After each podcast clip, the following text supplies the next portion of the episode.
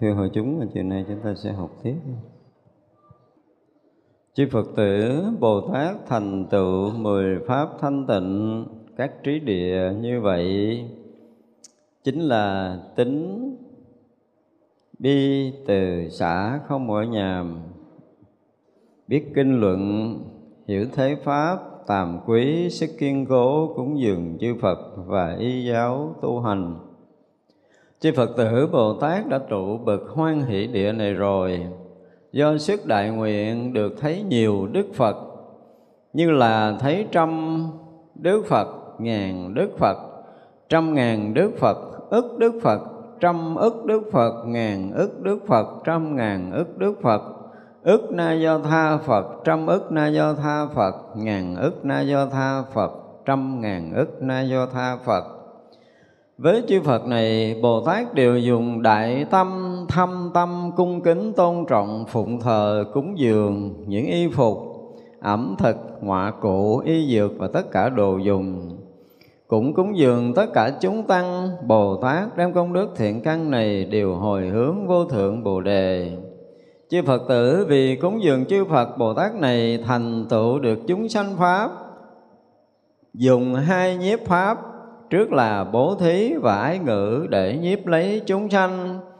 Còn hai nhiếp pháp sau thì chỉ do sức tính giải mà thực hành, chớ chưa thông đạt. Bồ tát này ở trong mười ba la mật thì đàn ba la mật được tăng thượng. Với chính ba la mật kia thì tùy sức, tùy phần mà thực hành. Bồ Tát này trong lúc chuyên tu cúng dường chư Phật giáo hóa chúng sanh đều để tu hành thanh tịnh pháp trí địa. Bao nhiêu thiện căn đều hồi hướng, bậc nhất thiết chủng trí, lần thêm sáng sạch đều nhu, thành tựu, tùy ý đều dùng được. Tới ờ, cái phần ờ, cái vị Bồ Tát nhắc lại cái ờ, việc mà thành 10 cái ờ, pháp thanh tịnh á, thì ờ, là Bồ Tát đã trụ vững vàng ở trong hoan hỷ địa rồi. Và lúc đó bắt đầu được thấy nhiều Đức Phật. Trước mình nói người nào trước khi thành Phật là phải thấy Phật. Không phải thấy mà được gần gũi, thân cận rồi lễ lại rồi cúng dường và thọ học. Chứ không phải thấy Phật là thế bình thường đó là về mặt cái hình tướng trong cái uh, à, giai đoạn mà hành hạnh Bồ Tát á. Tới những cái giai đoạn cận kề quả vị vô thượng chánh đẳng chánh giác thì sẽ được gặp Phật. Chứ không phải thấy mà là được gặp luôn. Cái này nó có hai cái uh, hai cái nghĩa. Về sự tướng thì uh, cũng được gặp Phật. Mà về uh, pháp tánh cũng uh, được thấy Phật gặp Phật luôn. Có nghĩa là trong cái uh, việc lui tới trong sanh tử để cứu độ chúng sanh đó và trở về với cái cảnh giới giác ngộ của mình và cao hơn nữa là các vị Bồ Tát hướng tới chư Phật thì tất cả những cái điều này ờ, chư Bồ Tát đều được tự tại. Có nghĩa là sau khi giác ngộ rồi thì lui tới trong sanh tử cô độ chúng sanh. Đó là rất là tự tại.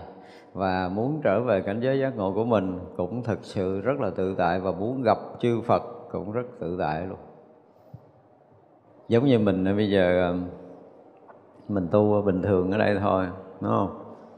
Thế là bây giờ mình muốn um, đi từ thiện ở những cái vùng sâu vùng xa rồi mình đủ điều kiện để mình đi và có thể giúp đỡ được người ta rồi trở về xứ sở của mình. Cái mình được đi gặp các bậc thiện tri thức để học đạo là mình sẽ được gặp. Muốn đi gặp vị thiện tri thức nào, mình sẽ đi gặp. Trong thế giới loài người của mình thôi, mình chưa nói là thế giới khác.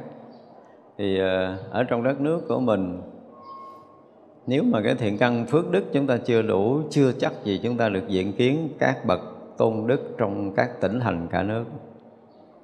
Thế vậy chứ không dễ đâu á. người thôi người mà gọi là các bậc tu hành là ờ, những cái bậc cao tăng trong ờ, trong nước của mình thôi. Và có gặp có đảnh lễ rồi có cúng dường nhưng mà xin thọ học cũng không phải dễ đâu. À, mình xin một câu một lời gì đó cũng phải nói là rất là khó khăn phải có duyên mới được. Chứ nhiều khi là chúng ta chỉ gặp mặt thôi ở xa chúng ta xá xá chưa chắc là gần gần gửi tiền cúng dường chứ chưa chắc được trực tiếp cúng dường nữa. Kiểu như vậy đó. Nhưng mà cái thiện căn phước đức nhân duyên chúng ta đủ thì chúng ta sẽ được gặp. Và các vị ờ, sẽ thọ nhận cái lễ phẩm cúng dường của mình cũng như là lễ lại cúng dường của mình các vị thọ nhận. À, đồng thời các vị còn có những cái lời dạy rất là thiết thực cho cái đời tu tập của mình nữa. Trong nước thôi nhưng chưa nói tới nước ngoài. Những vị mà đang uh, gọi là làm việc Phật sự ở bên ngoài hoặc là những vị ẩn tu. Thật sự mà nếu trong đời chúng ta gặp được những vị chân tu mà họ ẩn tu và họ tu có hiệu quả họ tu có kết quả trong cái việc um, dụng công của mình hoặc là có những cái chứng đắc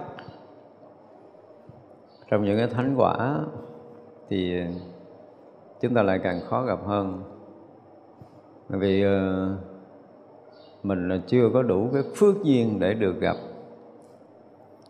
Không phải dễ, đúng không? Còn ở đây các vị bồ tát là chứng hoan hỷ địa, tức là bắt đầu vào sơ địa rồi. Còn có mấy bậc nữa chứng thành phật quả. Thì cái việc gặp phật ở đâu, gặp phật lúc nào, thì đều được tự tại. Nên tới đây là cái phước ờ, lớn rồi cho nên là gặp được một đức phật, nhiều đức phật trăm đức phật, ngàn đức phật, muôn ức phật, rồi ức đức phật, rồi ờ, là trăm ngàn muôn ức, rồi hàng vạn ức đức phật. Thì như vậy là số lượng đức phật khóc pháp giới mười phương này được thấy, được gặp, chứ không phải được thấy, được gặp trực tiếp, được lễ lại trực tiếp, được cúng dường trực tiếp, được thọ học trực tiếp, được thân cận trực tiếp. Mình bây giờ muốn nằm chim bao thấy phật cũng khó. Cái phước chúng ta nó chưa có đủ. Như vậy là về mặt uh, lý luận đó, về mặt lý luận về uh, cái kiểu mà về lý tánh đó, thì uh, những người giác ngộ luôn ở trong cảnh giới giác ngộ. Và cảnh giới giác ngộ đó chính là Phật cho nên tâm tâm niệm niệm không rời cảnh giới giác ngộ, do đó trong tâm niệm niệm không rời cảnh giới Phật. Mà là có bao nhiêu cái tâm, có bao nhiêu cái niệm khởi ra đều khởi ra trong cảnh giới giác ngộ. Cho nên, cho tới trăm nghìn muôn ức cái ý niệm được xảy ra thì cũng được xảy ra trong cảnh giới giác ngộ. Thì cảnh giới giác ngộ đó tức là phật. Về lý thuyết nó là như vậy. Vì à, một cái à, bậc bồ tát là bậc giác hữu tình cho nên ở nơi mình phải tuyệt đối giác ngộ, tức là ngàn muôn ức na do tha đều là phật xảy ra nơi tâm cái đó. Đều là cõi giới giác ngộ đích thực, được thành Phật tất cả những cái tâm tâm niệm niệm có xảy ra đều là cảnh giới của chư Phật hiện tiền. Đó là cái thứ nhất. Và từ ở nơi tâm luôn ở cảnh giới giác ngộ tận cùng đó cho nên mới diện kiến được Đức Phật bên ngoài. Còn có một niệm mà không phải là Phật thì chưa chắc là chúng ta được gặp Phật. Ở cái này thì giống gì bản kinh diệu pháp liên hoa đúng không?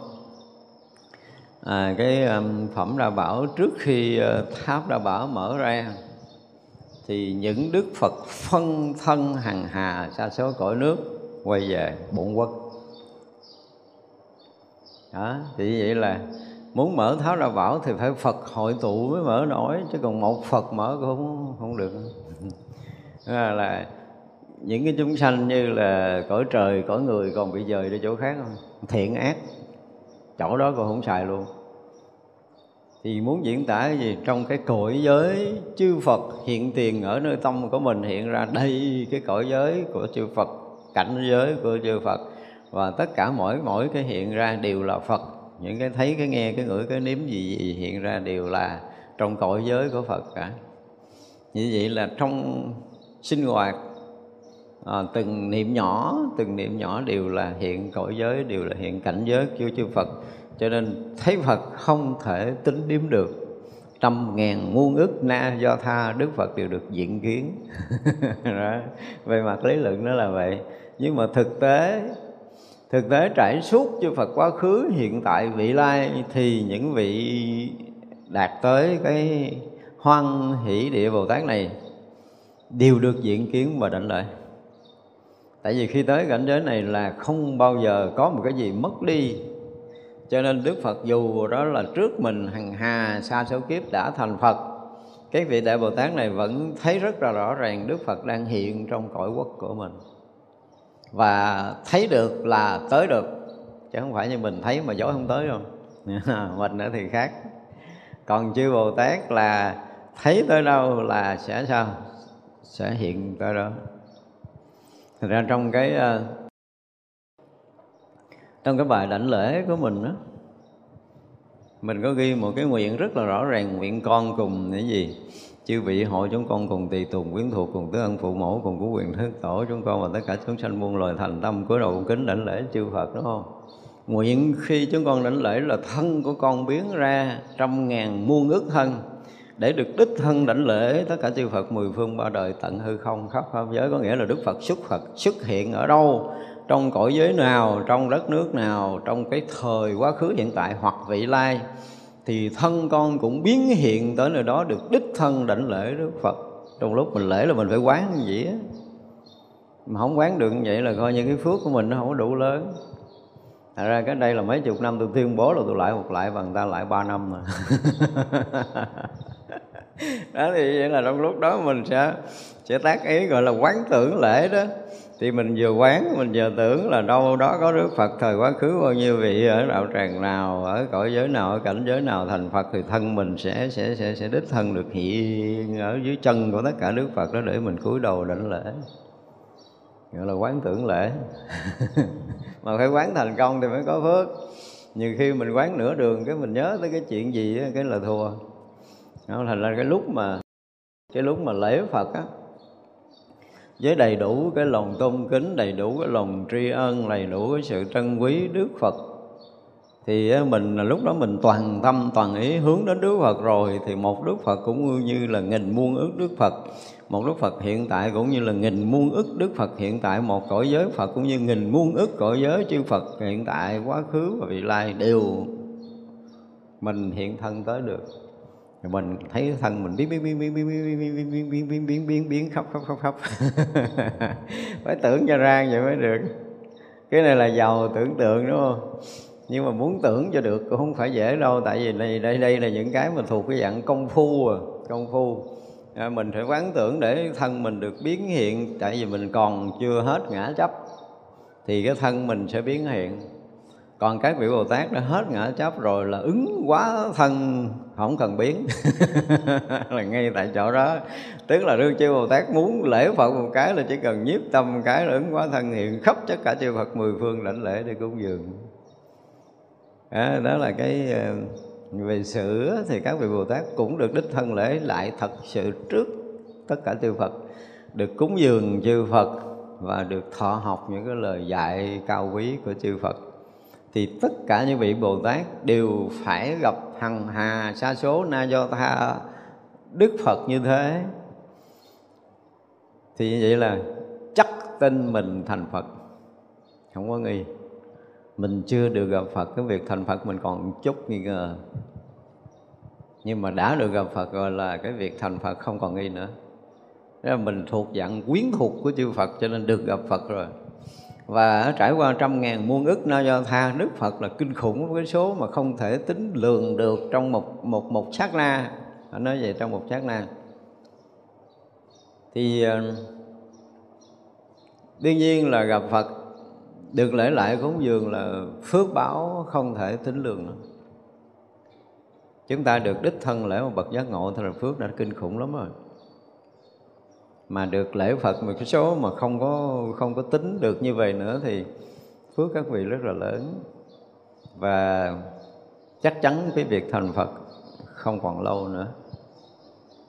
Cho nên chúng ta tu khi nào chúng ta được đích thân thấy Phật. Mà đích thân thấy Phật tức là gì? Tất cả những cái gì ở nơi mình, tất cả những cái nghe nói chung là trên lục căn của mình đang đang ở trong cõi giới chư Phật, ở trong cảnh giới của chư Phật, ở trong cõi giác. Thì mới gọi là niệm niệm niệm niệm hiện tiền là Phật. Thì mới có khả năng thành Phật, chứ còn um, mình còn có một um, chiếu siêu nào đó không phải là giác ngộ là Phật, thì cái việc thành Phật chúng mình còn xa lắm. Đây là điều mà để chúng ta phải biết. Thật ra là dùng cái từ cúng dường à, thâm tâm cung kính, phụng thờ, cúng dường, à, y phục, ẩm thực, ngoại cụ, y dược và tất cả đồ dùng. Kiểu này kiểu thế gian thôi, Đức Phật mà còn à, cúng y dược cúng thuốc cho Phật. cái kiểu là tứ sự mà tứ sự cúng dường là phải có là cái gì nè thường thường mình cúng dường trai tăng là phải chuẩn bị thứ nhất là y phục nè thứ hai là ẩm thực nè thứ ba là ngoại cụ hồi xưa là cũng có ngoại cụ thứ tư là là y dược và những cái đồ dùng khác đó, gọi là cúng cúng dường tứ sự á. Đó, là chúng ta trong cái gói quà của mình là có đủ cái này có y thức ăn thì cúng ngay tại đó rồi có ngoại cụ rồi có thuốc men đó, và những cái đồ dùng khác ví dụ như là dao cạo rồi bằng chải đánh răng rồi kem xà bông rồi đó. Thế thêm gọi là gói quà tứ sự tứ sự là như vậy. Cái này là cái quen ở thế gian rồi nhưng mà chư bồ tát thì ờ, cúng dường đức phật hồi trước cho mình nói rồi, không có cúng đơn giản như vậy đâu. Không có cúng như vậy. Và đức phật nhận của mình đó thì nó khác nhiều. Đức phật nhận của chư bồ tát thì nhận cái khác. Nếu mà chư bồ tát mà rời cái tâm giác thì đức phật sẽ không nhận cái gì luôn. Nó có điều kiện khác. Rời tâm giác là rạng không gặp phật, đừng nói là cúng dường chúng ta phải thấy là cái tiêu chuẩn mà bồ tát được gặp phật á, là bồ tát phải ở cõi giác, tâm toàn giác thì mới được gặp phật. Còn có một xíu không phải là giác thì ở nhà chơi luôn đi. Gọi gặp phật. Cái điều kiện của mỗi một cái giai tầng cúng nó khác. Cỡ như mình thì mình có quý lắm là vàng, bạc, kim cương hay gì đại khái những cái thức ăn, vật dụng, những cái sinh hoạt của mình thì mình dân cúng Phật Phật nhận tại vì mình là chúng sanh là phàm phu. Nhưng mà những bậc giác ngộ mà cúng Đức Phật mang mấy này cúng là không có đâu. Đức Phật không bao giờ nhận đâu. Ví dụ như bây giờ nếu muốn cúng cúng cái tòa báo với sư tử đầy những cái kim cương này nọ kia thì Đức Phật cũng nhận đó nhưng mà Đức Phật chưa chắc đã ngồi. Rồi cúng những cái lầu đài thật là to lớn những cái vườn rừng rộng rãi này, này kia đức phật cũng nhận chơi chứ chưa phải là chỗ để đức phật ngồi không phải chê, nhưng mà nó không có cái đủ cái phước, nó không có tương ưng với cái phước của đức phật. Khi mình, ví dụ như mình à, mình cúng một cái tòa ngồi của mình đức phật vừa đặt mông ngồi lên, thì tòa đó liền biến thành tòa báo sư tử, tòa kim cang lộng lẫy. Chứ nó không còn là cái tòa của mình nữa. Nếu đức phật muốn ngồi, tại vì đức phật đi đâu, đức phật đứng đâu, đức phật ngồi đâu, đức phật ăn cái gì, đức phật mặc cái gì thì mọi cái đều tương ưng với cái phước của đức phật. Chúng ta không bao giờ có đủ cái phước để cúng cái tòa đức phật ngồi. Phước mình là phước của người phàm. Cái đồ của mình là phàm phu, là cái hiện tướng của phàm. Có quý đi nữa thì cái chuyện chơi của mình, cõi này chơi cho nó vui thôi. Còn chư Phật thì không phải như vậy đó thì như vậy là Nhìn nói ở đây thì lý luận để cho người phàm mình hiểu là mình sẽ cúng những cái vật cần dùng. Nhưng mà sự thật chư Phật thì không có ăn, không có uống, không có mặc y phục, không có ngồi cái ngọa cụ như mình. Ví dụ tưởng tượng nha, tưởng tượng thôi chứ này chúng ta chúng giàu tưởng tượng chút đi. Đức Phật mà chỉ cần dở chân lên chuẩn bị hạ xuống thôi ha. Chư Bồ Tát thập phương thế giới biến thành những cái thảm nhung để cho chư Phật bước. Mấy anh cõi trời muốn để cái đầu xuống để mà đỡ chân Phật, còn chưa có vé nữa. Đừng có giận chơi. Để chúng ta có thể hiểu vậy đó. Cái phước của Đức Phật rất kinh khủng lắm, chúng ta không bao giờ tưởng nổi cái chuyện nào đâu, mặc dù Đức Phật không có muốn. Đức Phật không muốn như vậy, nhưng mà người ta muốn cúng dường Đức Phật như vậy. Do đó mà là Đức Phật mình thấy rõ ràng Đức Phật bước chân trên đất như vậy chứ mà hằng hà sa số chư Bồ Tát đã trải mình nằm dưới rồi? Để cho chư Phật bước đó. Nếu mà chúng ta thấy thì chúng ta phải thấy kinh khiếp phải dùng cái từ như vậy chứ không, không diễn tả thì kiểu người phàm mình được đâu. Nhưng mà chúng ta có thể tưởng tượng như vậy để thấy rằng cái phước của Đức Phật không có bao giờ mà mình à, gọi là đủ cái cái tầm để có thể hiểu được một mãi tơ nữa mãi tơ thôi là không không đủ. Ví dụ như y Đức Phật đi. Hồi xưa là cái gì? À, lựa những cái uh, giải uh, tốt nhất ở cái vùng đất Ấn Độ. Thấy chưa? thì uh, chúng ta thấy rõ ràng là lấy cái y đó người ta mai người ta cúng dường Đức Phật ở đó nhìn thấy mai y rồi được Đức Phật chứng minh Đức Phật cầm y lên tay rồi. Tới hồi mà Đức Phật phát cái y lên người là coi chừng mấy ông cõi trời cũng giành giật nhau để mà thay vô. Mà chưa chắc cõi trời có vé đó nữa. Có các vị đồ tác sẽ cúng những cái thượng y của mình bằng cái phước báo mà thật là lớn lao để có thể chạm tới người của Đức Phật. Chúng ta nhớ có một cái chuyện uh, hai vợ chồng của một cái anh ờ, nghèo cứ là hai vợ chồng có một cái một cái lá y thôi. Người chồng đi thì người vợ phải đóng cửa để phát y đi. Đó, rồi người, người chồng về giữ nhà người vợ muốn đi thì phải lấy cái y đó quấn lên người để đi. Nó nghèo đến cái mức độ như vậy. Thì bữa đó nghe à, chư tăng cũng um, thông báo là ngày nay có đức thế tôn đang giảng ở một cái làng đó như vậy. Nếu mà quý phật tử được tới thì đức thân đảnh lễ cúng dường thì phước báo vô lượng này, nọ kia. Hai vợ chồng mới bàn là mình à, do nhiều đời nhiều kiếp, do cái chuyện ăn mặc mà mình nghèo khổ như vậy, mình chưa có từng bố thí cúng dường. Thôi bây giờ hai vợ chồng cúng dường đi. Nhưng mà nếu cúng dường, lá y cuối cùng thì à, hai vợ chồng không ra đường ở nhà chết tại vì lõa thể đi ra đường không không có được. Nhưng mà cuối cùng rồi quyết định cúng luôn. Thì vậy là sáng hôm đó đó à, trong cái hội thuyết pháp của Đức Phật tới cái giờ mà nhận lễ phẩm cúng dường á thì cái ông này à, đi tới đâu là người ta dạt tới đó hết rồi biết sao không? Tại ông hôi quá đó. Hai vợ hai cái áo hai vợ chồng quấn nó hôi lắm. Thì thế đâu là ta tánh. Cả chúng hội đều dạt ra bên rồi không đi thẳng tới đức phật. Đó chứ cái thứ hai là, là các vị long thiên hộ pháp dọn đường á. Một sự phấn vậy nó là quyết tâm cúng dường đến mảnh áo mảnh y cuối cùng là cái phước nó đã kinh khủng lắm rồi cho nên sáng hôm sau mà đã quyết định ông chồng đi bà vợ ở nhà, đóng cửa ở nhà là biết rồi đó. Thì ông chồng vừa đi ra đi tới chúng tăng thì à, đúng là ông được đi thẳng tiến tới Đức Phật. Các vị mà các cõi trời ngăn chặn á, cái vị Long Thiên Hộ Pháp ngăn chặn không nổi luôn với cách diễn tả đó nó hay lắm, nhưng mình mình kể, nghe kể trong sử nó rất là thường thôi. Nhưng mà các vị long thiên hộ pháp có chặn, cũng chặn không nổi luôn. Không có cái lực để có thể chặn ông lại. Và liên tục ông trời cõi này cho tới ông trời cõi kia là giật y ông ra, để y của ông vô tay của ông này để đi tới chỗ đức phật. Nhưng mà giật cũng không có sức ra luôn nữa. Nên cái cảnh đó nó kinh khủng vậy đó. Rồi ông mò, ông bò lại tới đức phật xong. Ông dâng tất cả những cái cái mảnh y của ổng dâng lên cúng đức phật. Đức phật trịnh trọng nhận cái lá y đó. Và liền khi đó hàng hà sa số những thiên y cõi trời đắp lên người ảnh liền, chiếu chiếu hồng quang trở lại liền, kiểu phước sanh ngay tại chỗ. Và Đức Phật nói đây là hôm nay ta nhận một cái ờ, gọi là quý giá nhất trong cái bữa lễ cúng dường này của hai vợ chồng là người nghèo nhất ở trong cái làng này. Ờ, người này đi thì thay thế người kia, đắp y người kia đi thì ở nhà trần trụi như vậy.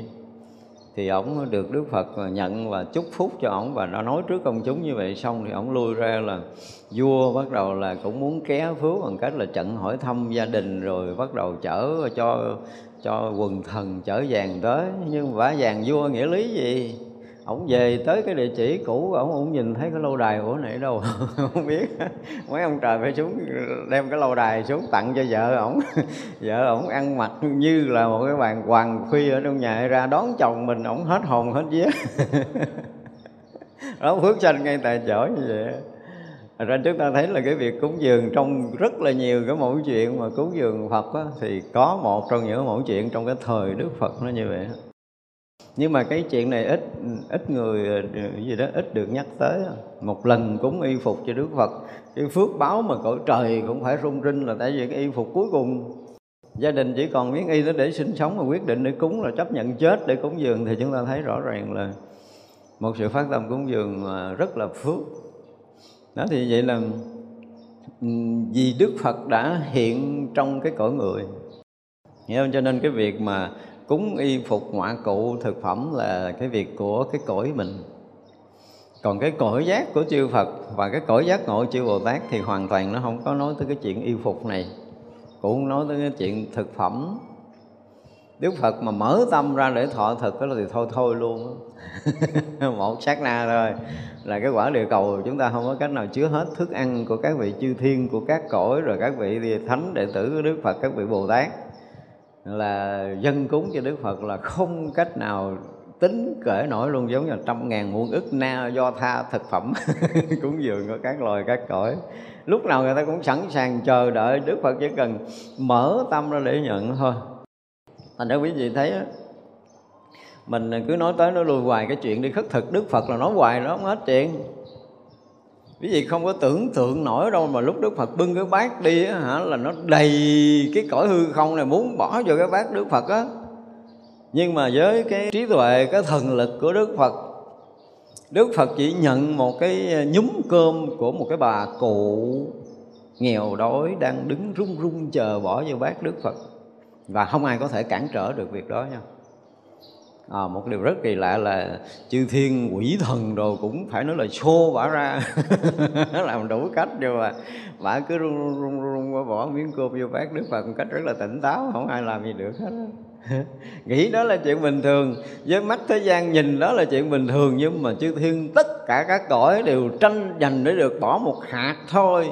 Vào bát đức phật giờ đó cũng không bỏ vô được tức là không đúng nhân duyên thì đức phật không nhận dù là một hạt cơm của bất kỳ cõi nào Đức Phật thấy rất rõ ràng là ngày hôm đó đúng giờ đó là Đức Phật nhận thức ăn của cái bà cụ đó, ông cụ đó thì đúng ngày giờ phút giây đó là chỉ nhận thức ăn của người đó thôi.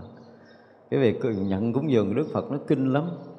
Còn muốn gieo duyên thì đương nhiên là được mình bưng hả, nguyên tô mà đổ vào cái bát Đức Phật nó văng vô đúng hạt rồi rồi mình thấy mình tưởng hết, mình lật lên cái còn nguyên Đức Phật đi qua để cúng chư tăng ở làm sao. Chứ không có rẻ mà bưng nguyên cái tô đổ vào bát Đức Phật mà lọt vô hết đâu á. Chúng ta mà chứng kiến cái chuyện Đức Phật mà đi khất thực trong vòng 30 giây thôi mình thấy là kinh khiếp. Không có tưởng tượng nổi đâu, nếu mà hiện tất cả các cõi nha tất cả các vị chư thiên, các vị thánh, các vị bồ tát, tất cả các cõi mà bữa đó mà nói là muốn đặt cho bác cúng dường Đức Phật một lần thôi á, là cũng đã ship phải nói là chật cái hư không này, chứ đừng có nói là chật cái cõi nước này. Và như vậy thì các vị đại thần kim cang cũng như thần lực của Đức Phật với trí tuệ của Đức Phật ấn định ngày đó, giờ đó, phút giây đó, đúng cái nhân quả người đó cũng là chỉ có một người đó bỏ lọt vô bác thôi. Không phải dễ đâu, không phải dễ đâu đừng có nói mà cúng dường một bậc giác ngộ là dễ. Ờ, đóng tâm cái là không biết đường cứu rồi. Mở tâm ra, muốn chen vô cúng cúng cũng không được. Đúng nhân quả thì đức phật mới nhận còn không là cứ rải điều cho chư tăng ở phía đằng sau chứ ai không muốn cúng dường đức phật, chỉ cần chớp mắt ba cái thôi là núi, một núi thức ăn chặn đường đức phật đó. nhưng mà nó như vậy đó. Cho nên cái phước mà đức phật dành cho Ờ, đúng với cái nhân quả, đức phật là người thấy rõ tướng tội phước mà. Cho nên là nhận bất kỳ cái gì của cõi nước nào, hiểu không? Chứ không phải là con người đâu, thực sự là đức phật mặc dù hiện tướng cõi người, nhưng mà nhận bất kỳ một cái điều gì ở một chúng sanh ở cõi nước nào đó thì phải rất là đúng với nhân quả. Đông quá mà. Mình thấy thì 1250 vị tỳ kheo với bao nhiêu Phật tử trong cái cõi nước Ấn Độ mình nghĩ đó là ghê gớm đó là không có ghê gớm gì đâu, không có nghĩa lý gì, so với đệ tử Đức Phật. Trùng trùng điệp điệp trong đầy ngọc hư không này. Lúc nào cũng muốn được mình xuất hiện đảnh lễ cúng dường Đức Phật, nhưng mà thần lực Đức Phật là phải phải gần như là che chắn hết. Để cho nó phù hợp, nó tương ưng với cái việc làm Đức Phật trong cõi người. Chứ còn những cái việc làm của Đức Phật mà nó vượt cõi người là thôi thôi thì chúng ta không có tưởng nổi đâu. Không bao giờ chúng ta tưởng nổi cái chuyện này hết á cho nên là nói gì chứ mà à, chúng sanh như mình chỉ cần à, hướng tâm về cung kính Đức Phật thôi. Chưa cần chúng ta phải làm cái gì. Thì là đã có phước lớn rồi. Phước rồi rất là khó có cái phước nào có thể so được. Chúng ta phải nói một câu như vậy. Thành ra ai lỡ có một cái lần mà à, lợi là gì bất mãn với đức phật hay cái gì thì sám hối chắc cũng phải mất nhiều kiếp luôn chưa chắc đã hết tại vì quý vị tưởng tượng ra ngoài đức phật biết chư đại bồ tát, biết chư vị thánh hiền, biết các vị long thiên hộ pháp, biết cái loài quỷ thần biết. Mà quỷ thần thì nó thích tác ý cho mình nghĩ tiếp xấu. Và nếu mà chúng ta nhiều cái niệm tưởng xấu, nhiều cái ý nghĩ xấu hướng về đức phật là kể như xong rồi. Rời xa cảnh giới tam bảo, cõi giới tam bảo, rời xa ngôi nhà tam bảo là chúng ta sẽ bị lạc loài trong tất cả các loài, các cõi khác liền ngay tại chỗ. Khó có thể quay đầu thành ra đối với ai á, chúng ta có thể bất mãn được. Đối với các bậc thánh cũng như là đức phật thì đừng bao giờ, dù có có cái gì đi nữa, các vị thử thách mình cái gì đi nữa thì đừng bao giờ thay đổi cái lòng tôn kính của mình. Vì nó sẽ mất tất cả những cái duyên lành ở trong ngôi nhà Phật pháp là mình hết đường để quay trở lại thì cái việc giác ngộ giải thoát của mình là còn, càng lúc nó càng xa hơn chứ không có gần đó thì như vậy là à, bất kể vị Bồ Tát nào mà trước cái ngày thành Phật đều phải gặp hằng hà sa số chư Phật như thế này. Cho nên tất cả chúng ta mà chưa được gặp Phật lần nào thì nên biết con đường mình còn dài lắm á. mình nói còn dài thôi, mình không biết dài kiểu gì, nhưng mà còn dài lắm, nên biết như vậy mà cố gắng. Biết như vậy để mình biết là cái thân phận của mình nó nó còn còn xa xôi lắm tới chứ cái đạo quả giác ngộ giải thoát. Mình cố gắng lên, chứ còn nếu không mình cũng tưởng mình ghê gốm lắm rồi, là không có được đâu. Mình không có cái gì đáng gốm hết trơn rồi mà mình biết là mình đối với cái, rồi cái thiện căn phước đức nhân duyên còn rất là mong manh và dễ vỡ. Thế vậy chứ bây giờ à, đang ở sinh hoạt tu tập ở trong chùa đi. Mình thấy cái thiện tâm tâm mình nó không đủ lớn để à, gọi là cái gì? Che chắn cái nghiệp báo của mình đó đụng chút mình nói sân lên rồi xong chuyện liền. Cũng mới chuyện nóng hỏi hôm qua. Này, đây là chữ tăng, đã người xuất gia mà đụng chuyện là sân hận lên rồi là đánh với nhau rồi chùa liền. Là cái gì? Cái điều đó mình phải nói là mình rất là thương hại là cái thiện căn họ không có đủ để họ có thể che chắn được chống đỡ nghiệp tập của mình. Để cho nó phải dùng cái từ là uh, nghiệp tập xé nát thiện căn đánh vỡ thiện căn phá hủy thiện căn của mình để mình không còn gìn giữ được cái oai phong cái uy nghi cái tâm của một cái vị tu sĩ nữa mà đâu phải ở chùa ngàn giờ đó ở cũng nhiều năm rồi nhưng mà không giữ được. Thật ra để nói là cái gì cái thiện căn chúng ta có đôi lúc nó nó nó, nó mỏng quá chúng ta mỏng quá. Thành ra cái việc mà học đạo của mình cũng vậy mình không có chắc gì từ đây tới suốt đời mình kính phật. Nếu mình chắc thì xem như thiện căn chúng ta nó dày chút. Có nghĩa là bây giờ mình phải tự nghiệm lại mình đi mình à, trong bất kỳ cái thuận nghịch gì của tam bảo, dù là bị xử sự nghịch như thế nào, thậm chí là chúng ta bị mất mạng bởi những cái chuyện liên quan tới tam bảo, mà lòng mình vẫn tràn ngập cái sự tôn kính của đức phật, thì như vậy là mình mới có cái vé được, gọi là thiện căn, chúng ta nó nó dày. Nhưng mà chưa chắc đâu đi chùa thì ờ, ví dụ như phật tử thì ngày nào cũng đi, lại phật ờ, tụng kinh, tọa thiền, tham gia tất cả công việc của chùa, học pháp ngày nào cũng học, giờ nào cũng học. Đụng chuyện giận ông thầy cái, tôi thề là tôi không đi chùa luôn. Tôi thề là tôi không thèm lễ phật luôn. Thì đó là điều đó nói gì? Thiện căn mình nó quá mỏng. Và chính những người này họ bị khổ sở khi mà thiện căn đã bị phá vỡ. Quý vị, khi mà thiện căn phá vỡ mình sẽ thấy bất an liền ngay tại chỗ có ân hận có hối tiếc đi nữa nó cũng đã lỡ rồi đã lỡ rồi. Thì sống trong bất an dao động cả đời còn lại. Không phải dễ đâu. Cho nên cái việc mà để mà huân tập và nuôi lớn thiện căn của mình đó, là một cái việc làm phải nói là bền bỉ lâu dài. Phải rất là kiên nhẫn kiên trì phải rất là khiêm tốn khiêm hạ đủ đủ đủ tất cả mọi cái để mình có thể bảo vệ được cái thiện căn cái phước đức của mình đối với tam bảo. Thấy vậy chứ không có dễ. Tức là thậm chí có những người xuất gia chúng ta cũng không dễ giữ được thiện căn đối với tam bảo. Còn phật tử mà gặp một người mà đủ thiện căn thì cũng rất là khó. À, hôm qua tôi gặp một cái người người đó giờ về rồi họ bay về hà nội rồi tôi rất là trọng nể khi nhìn mọi người, cái thân nó ờ, không còn sức lực nữa. Vì ờ, mới cúng dường lá gan của mình cho sư phụ, mà cúng tới 6 phần còn giữ lại 4 phần thôi. Xong rồi thì tuần lễ sau sư phụ cũng mất. Nhưng mà cái tâm cái tâm học đạo của họ cũng lớn cũng may phước là à, còn khoảng 2 tháng cuối đời á, thì sư phụ hướng về tôi có vào đây kiếm nhưng mà rủi cái là tôi không được gặp. Nhưng mà rồi ờ, bắt đầu họ đã được nghe cái dòng pháp này và họ rất là quý. Thành ra là tới giờ phút này thì họ đến thân vào để họ chính thức cầu pháp nhưng mà tôi nhìn cái người đó mặc dù cái thân thể thì yếu nhưng mà họ lộ tất cả những cái cái thiện căn phước báo của họ với cái quyết chí tu để đạt ngộ giải thoát của họ lớn lắm. Và bản thân tôi rất là xúc động và rất là kính nể. Mà hy sinh cho đạo tại vì ông thầy phải nói là um, phải có kiến kiến giải có chiều sâu và chỉ dạy cái đạo thiền đốn ngộ cho họ. Và họ có những kiến giải rất là sâu vì chỉ còn cái việc mà chưa giác ngộ thôi, chứ còn à, mọi chuyện gần như là vị thầy cũng đã chuẩn bị hết cho họ rồi.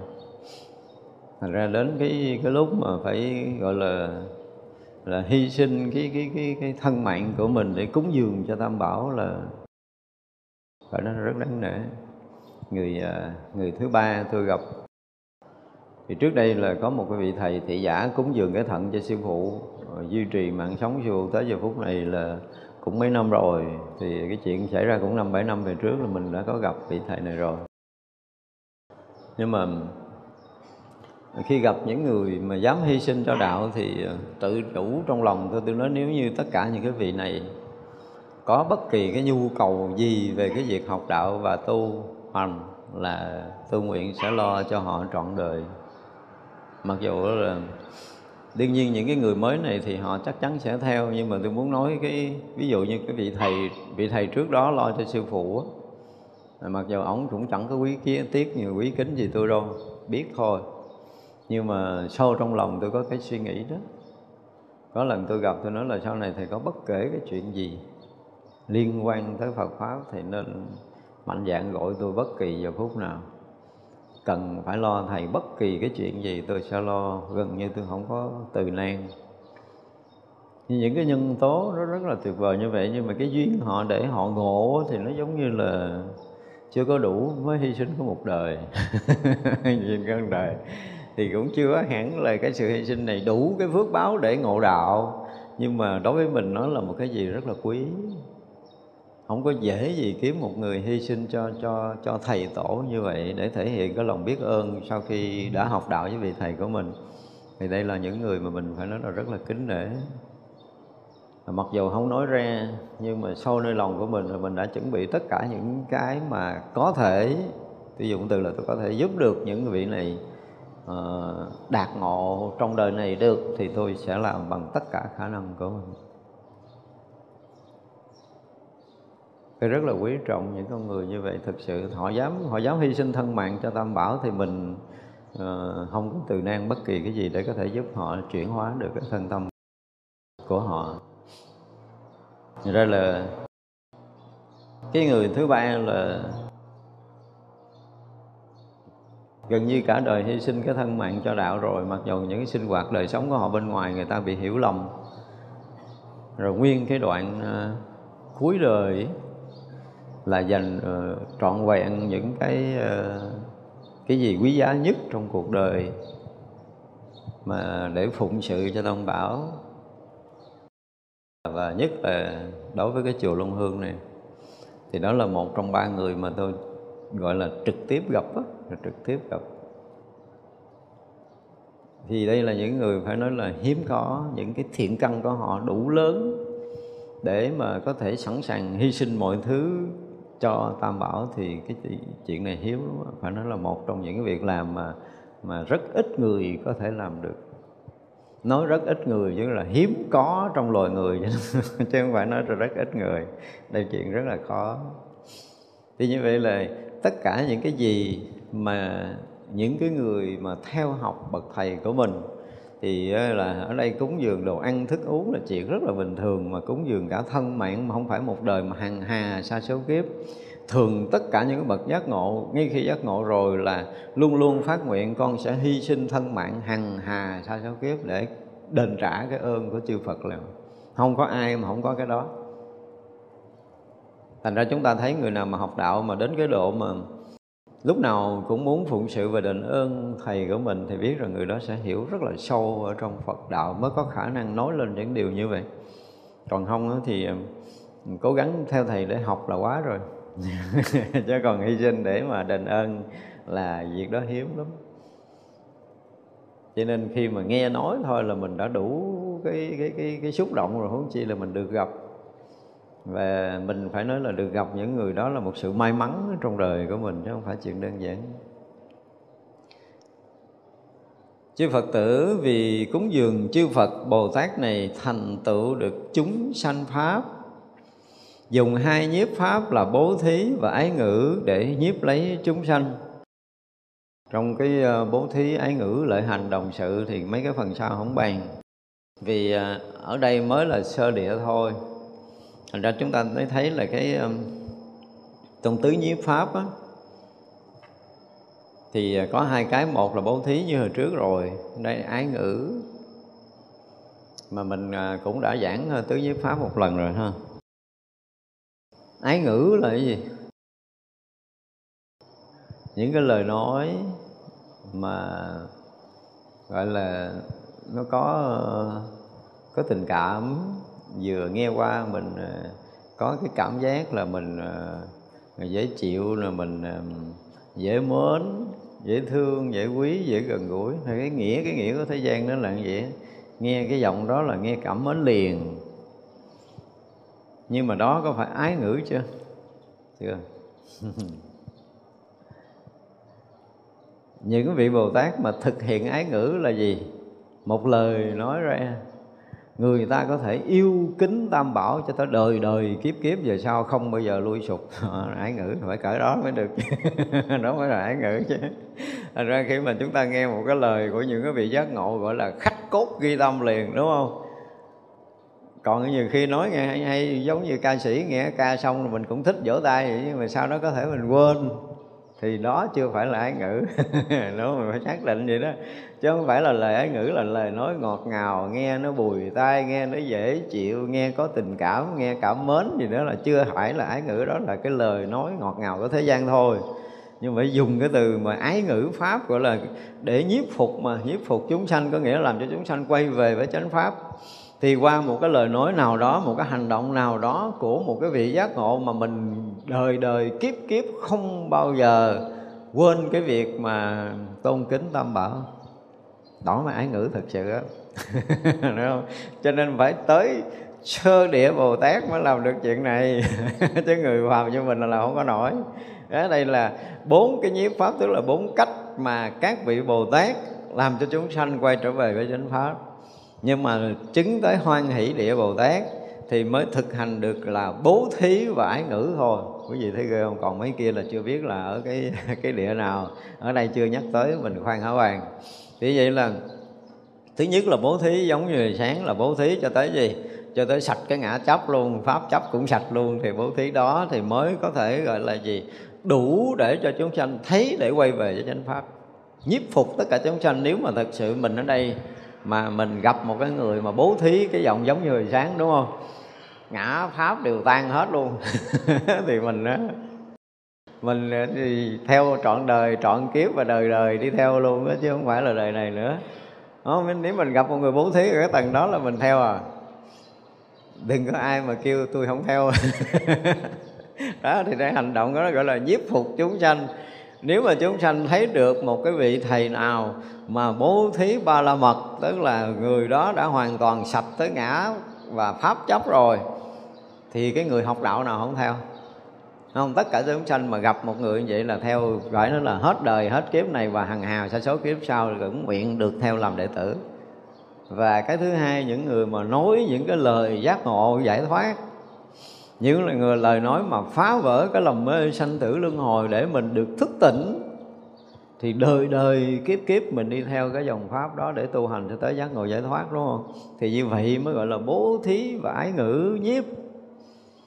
Chứ mình nhiếp kiểu gì là nhiếp tức là nói chuyện bữa cho thiệt là hay để người ta theo mình làm đệ tử. Không có đâu, cái đó chưa phải ái ngữ, cái đó cái chừng xảo ngữ. ái ngữ khác lắm. Không có cái chuyện tâm lý xã hội. Tâm lý xã hội là việc của thế gian. Những cái nhà tâm lý họ có khả năng gặp mình, họ thuyết phục mình bằng cái cái cái gì? Cái nghiên cứu học hỏi của họ. Chứ còn trong đạo Phật thì không phải. Bằng cái từ tâm. Sâu nhất là bằng từ tâm là tại vì khi họ đã bố thí ba la mật, tức là sạch ngã pháp rồi á, thì cái lòng từ họ có. Và chính cái lòng từ này mới cảm được cái tâm từ đó mới cảm được tất cả chúng sanh muôn loài thì chúng sanh mới đi theo mới gọi là là bố thí nhiếp. Chỉ bố thí sạch hết ngã chấp pháp chấp là tâm đại bi nó hiện ra và chính tâm đại bi hiện ra mới cảm được cái chúng sanh. Thì từ đó thì sao chúng sanh do cái tâm đại bi của bậc giác ngộ mà mình nguyện theo học đời đời kiếp kiếp cho tới giác ngộ giải thoát thì cái đó được gọi là chạm tới cái bố thí nhiếp. Đó, người ta cái ái ngữ cũng vậy là xuất phát từ cái tâm từ bi để mà nói pháp cho chúng sanh nghe. Thì sâu nơi lòng của một bậc giác ngộ thương mình, muốn cứu thoát mình để cho mình ở cái chỗ bình an một cách thực thụ, cho nên các vị mới nói tất cả những cái lời nói giác ngộ của chư Bồ Tát và chư Phật để cho mình nghe mình thức tỉnh, thì đó được xem là lời ái ngữ. Lời ái ngữ được xuất phát từ cái trí tuệ và cái tâm từ bi của một bậc giác ngộ còn lại thì ờ, ái gì đó chứ không phải ái ngữ. Ờ, chúng ta cũng phải hiểu cái từ ái ngữ ở đạo Phật, nó có một cái tính gì đó nó vượt thoát, chứ nó không có giống như cái kiểu phàm phu của mình. Không phải như mình muốn thuyết phục người đó để đi theo con đường của mình là mình nói kiểu gì đó cho họ bị, gọi là, bị mình thuyết phục thôi.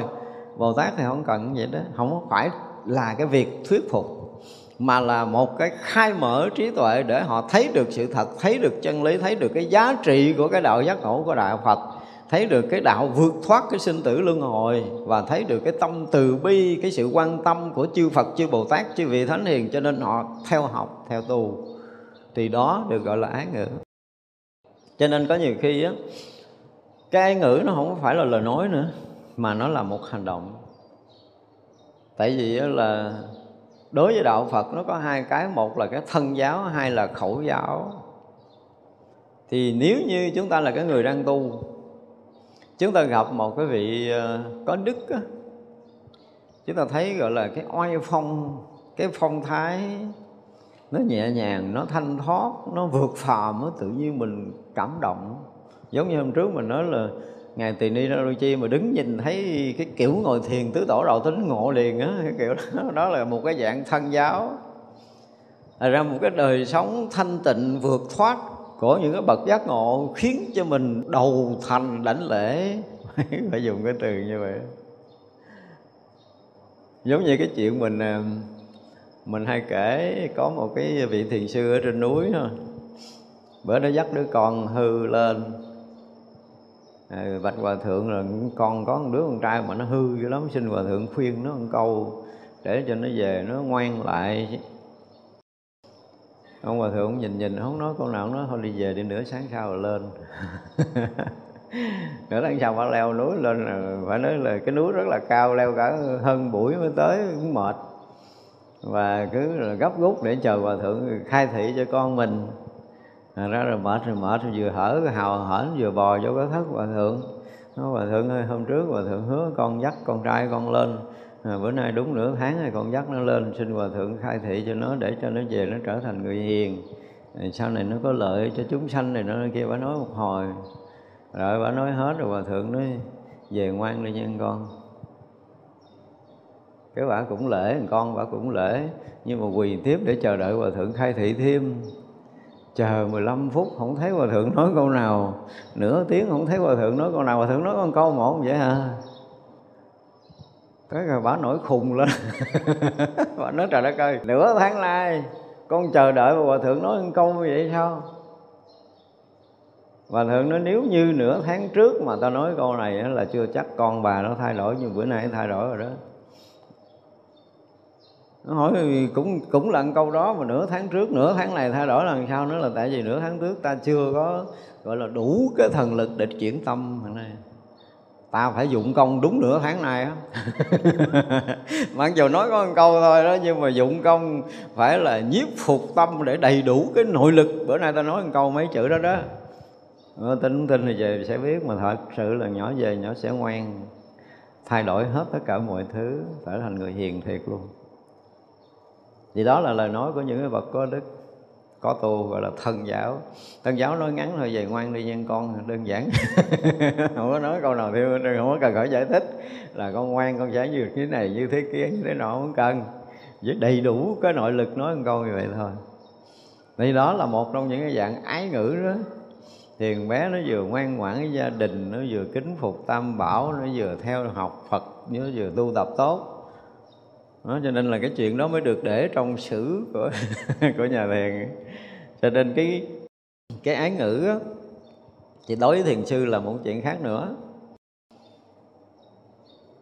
Ví dụ như là Vân Môn vào gặp ngài à, Đức Sơn. Sau khi mà hỏi đạo không xong xô ra dọng cho một đạp chuối đầu ra kẹt chân đóng cửa rầm nát chân ngài Đức Sơn ngộ đạo. đi cà nhót suốt đời mà bị ái ngữ của sư phụ. Ngày vân môn bị dập chân trước cái ngồi chứ không? Đi cà thọt luôn tới suốt đời luôn á. Đóng cửa mà không đóng cái dừa đâu, ông xô một cái rồi cửa gỗ mà dập cái một cái là nát cái chân ngộ liền.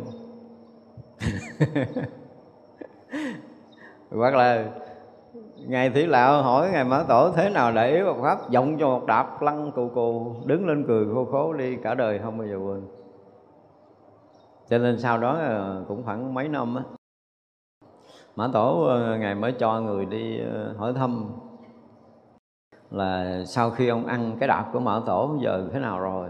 Ông nói là nhờ ta ăn được cái đạp mã tổ cho tới giờ phút này ta không bao giờ thiếu tương dưa rau muối nữa.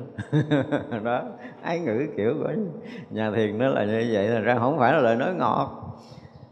Nhưng mà là đủ lực để có thể chuyển tâm người đó quay trở về với chánh pháp mới gọi là nhiếp mới gọi là nhiếp hóa được.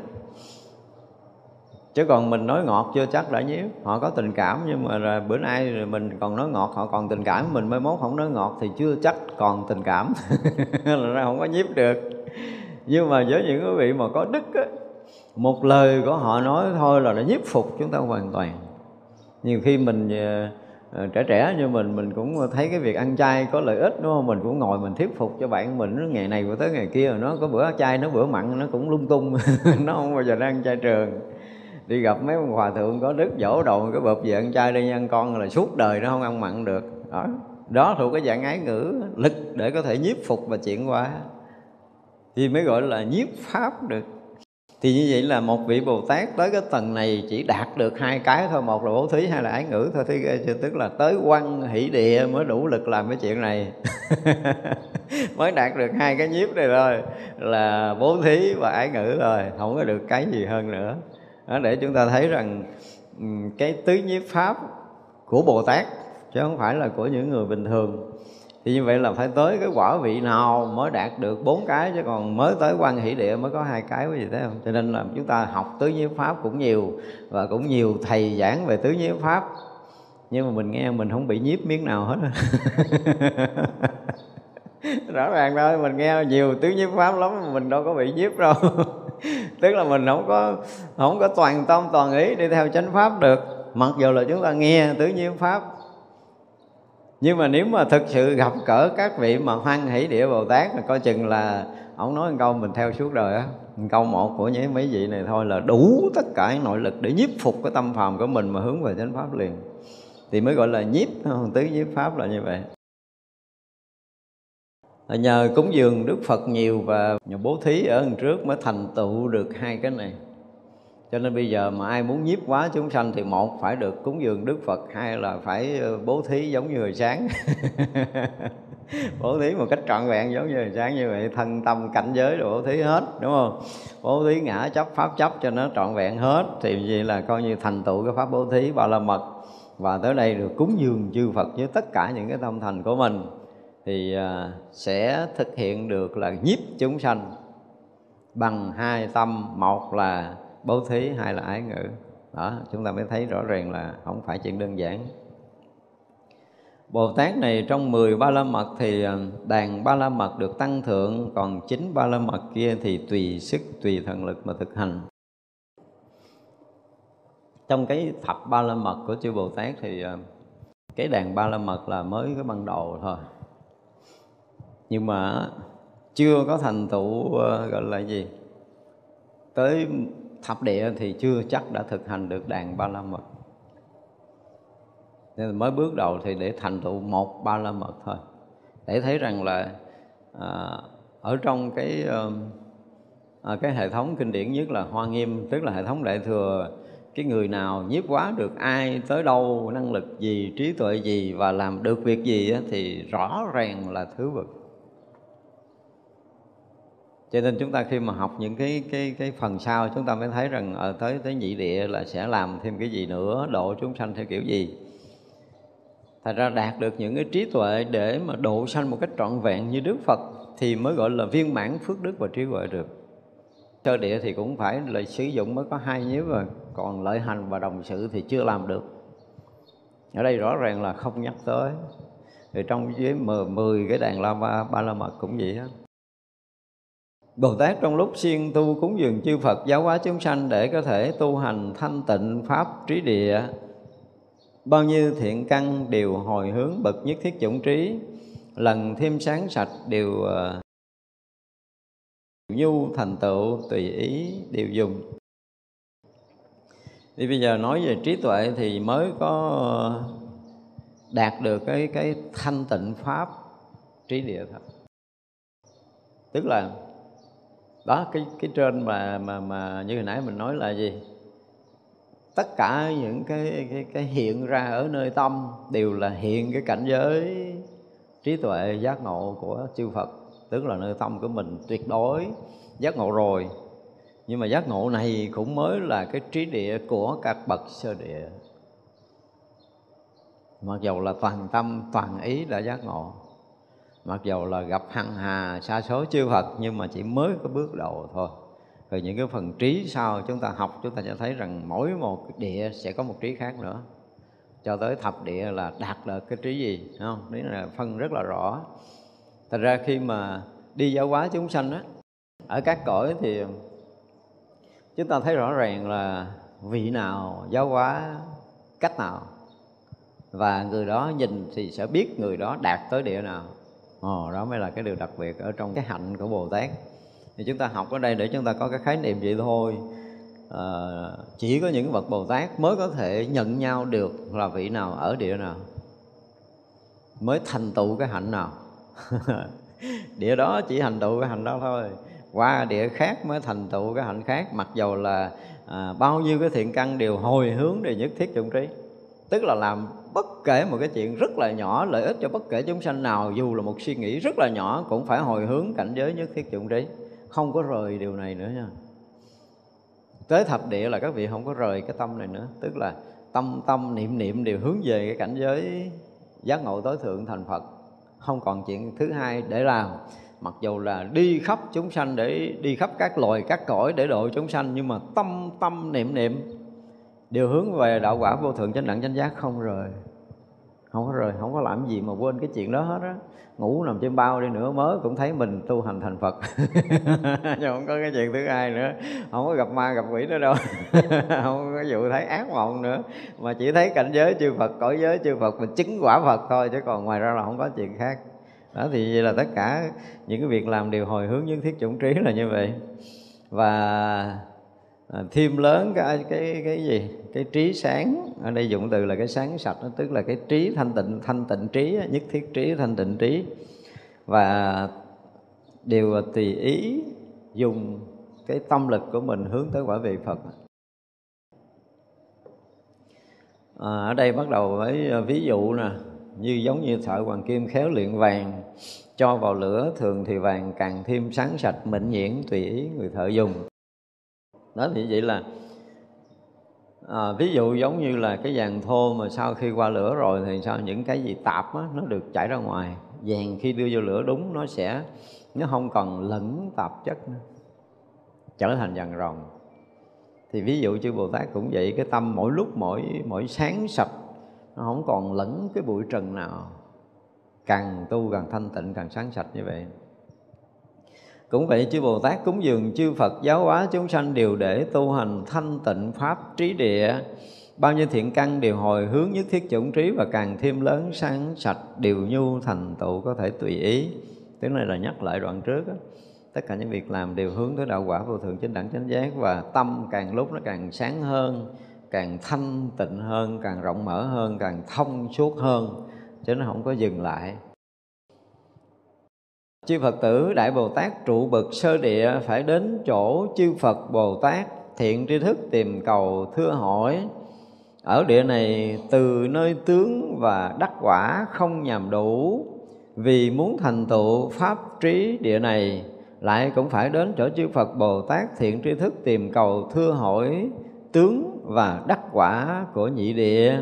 Tam địa dẫn đến thập địa không nhằm đủ vì muốn thành tựu pháp của các trí địa đó giờ là đò, đầu tiên là cái pháp trí địa của sơ địa. Thì uh, trước khi mà chứng cái sơ địa này thì các vị cũng phải gặp chư Phật chư Đại Bồ Tát cũng tìm cầu học hỏi và tu tập để chứng. Rồi bây giờ sau khi chứng cái sơ địa này rồi thì muốn chứng nhị địa thì cũng phải tìm cầu chư Phật chư Bồ Tát học hỏi tu tập để chứng.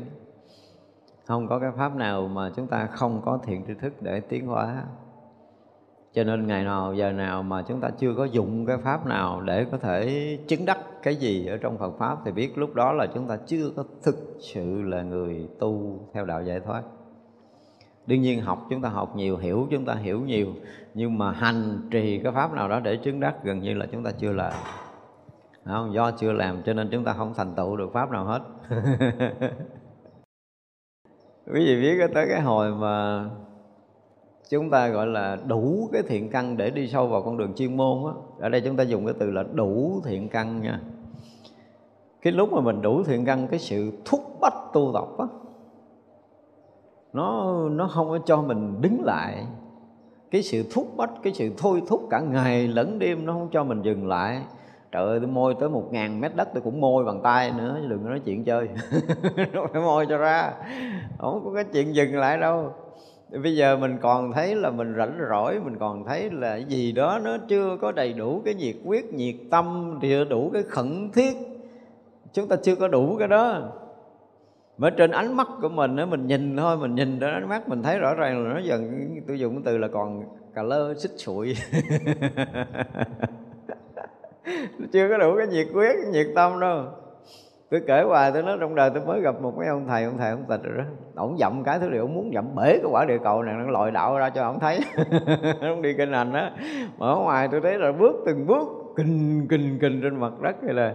Tôi nói cha này dậm chắc có ngày bể cái quả địa cầu thiệt luôn á và với cặp mắt đó, hả là trừng trừng để coi đạo lý ở chỗ nào. Kiểu gì đó.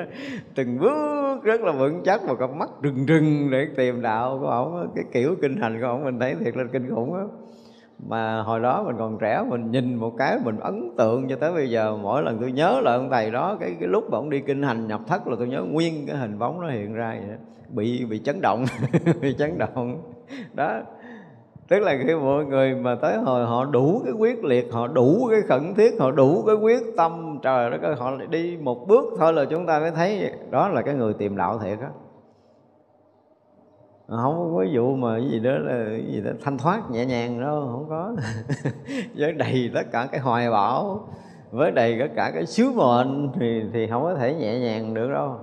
Nhưng mà chúng ta chưa có gặp những cái người như vậy, chúng ta chưa có cảm nổi cái lực tu của họ thì có bây giờ mà ổng, ví dụ như ổng còn sống mà ổng chưa có ngộ, mà chắc chắn những người đó thì nó nhanh ngộ nhưng mà, tại vì cái cái gọi là cái gì?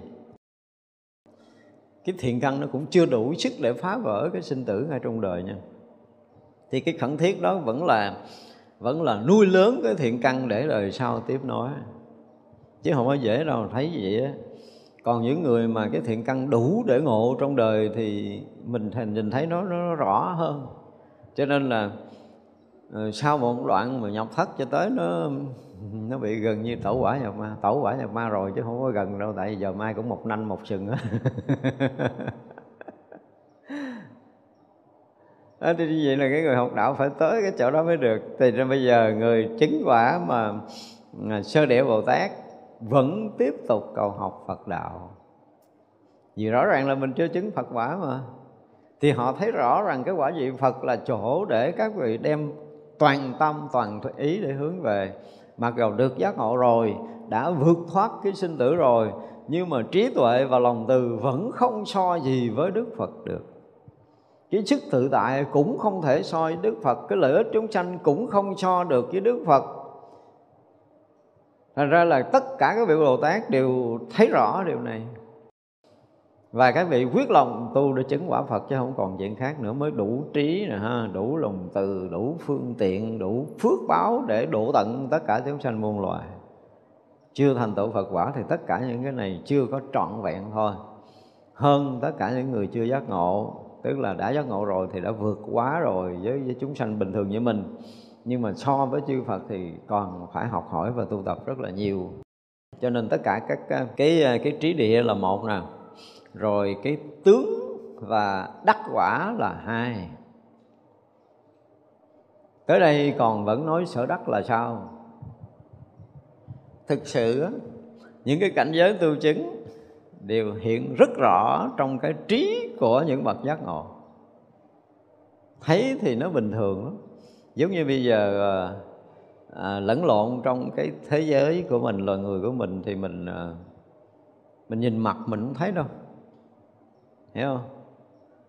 Và khi mình nghe họ nói chuyện á, thì à, có những người à, họ có bằng tiến sĩ hay là cử nhân họ đứng trước công chúng họ nói chuyện mình nghe họ có trình độ chứ mình cũng chưa có thẩm định nổi là họ trình độ cỡ nào tại vì có những người họ không có tốt nghiệp trường nào nhưng mà họ nói cũng ngon lành, thành ra cũng mệt rồi nha. Muốn phân biệt cái này cũng mệt lắm. Nhưng mà với cái trí chứng, cái chư bồ tát nó khác lắm. Nó khác từ cái gì? Ánh sáng nè. Mình đã lâu rồi mình nói là tất cả các cái bậc tu chứng đều khác biệt nhau bằng cái ánh sáng là cái đầu tiên à. Nó sáng rực ở cái tầng nào, chứng quả vị nào, rõ lắm, sáng rộng cỡ nào, chứng quả vị nào và cũng như hồi nãy là cái khả năng độ sanh ở cái mức độ nào là thuộc địa nào. Đó về tứ nhiếp pháp chỉ có hai hai cái nhiếp đầu tiên, nhiếp thứ ba, đồng sự và lợi hành vẫn không thực hiện được với một vị sơ địa bồ tát. Thì chúng ta thấy rõ ràng là ờ, thứ nhất là về về nội tại thì ánh sáng của họ đã lộ ra. Hào quang của họ lộ ra trước công chúng. Cái này không có giấu được.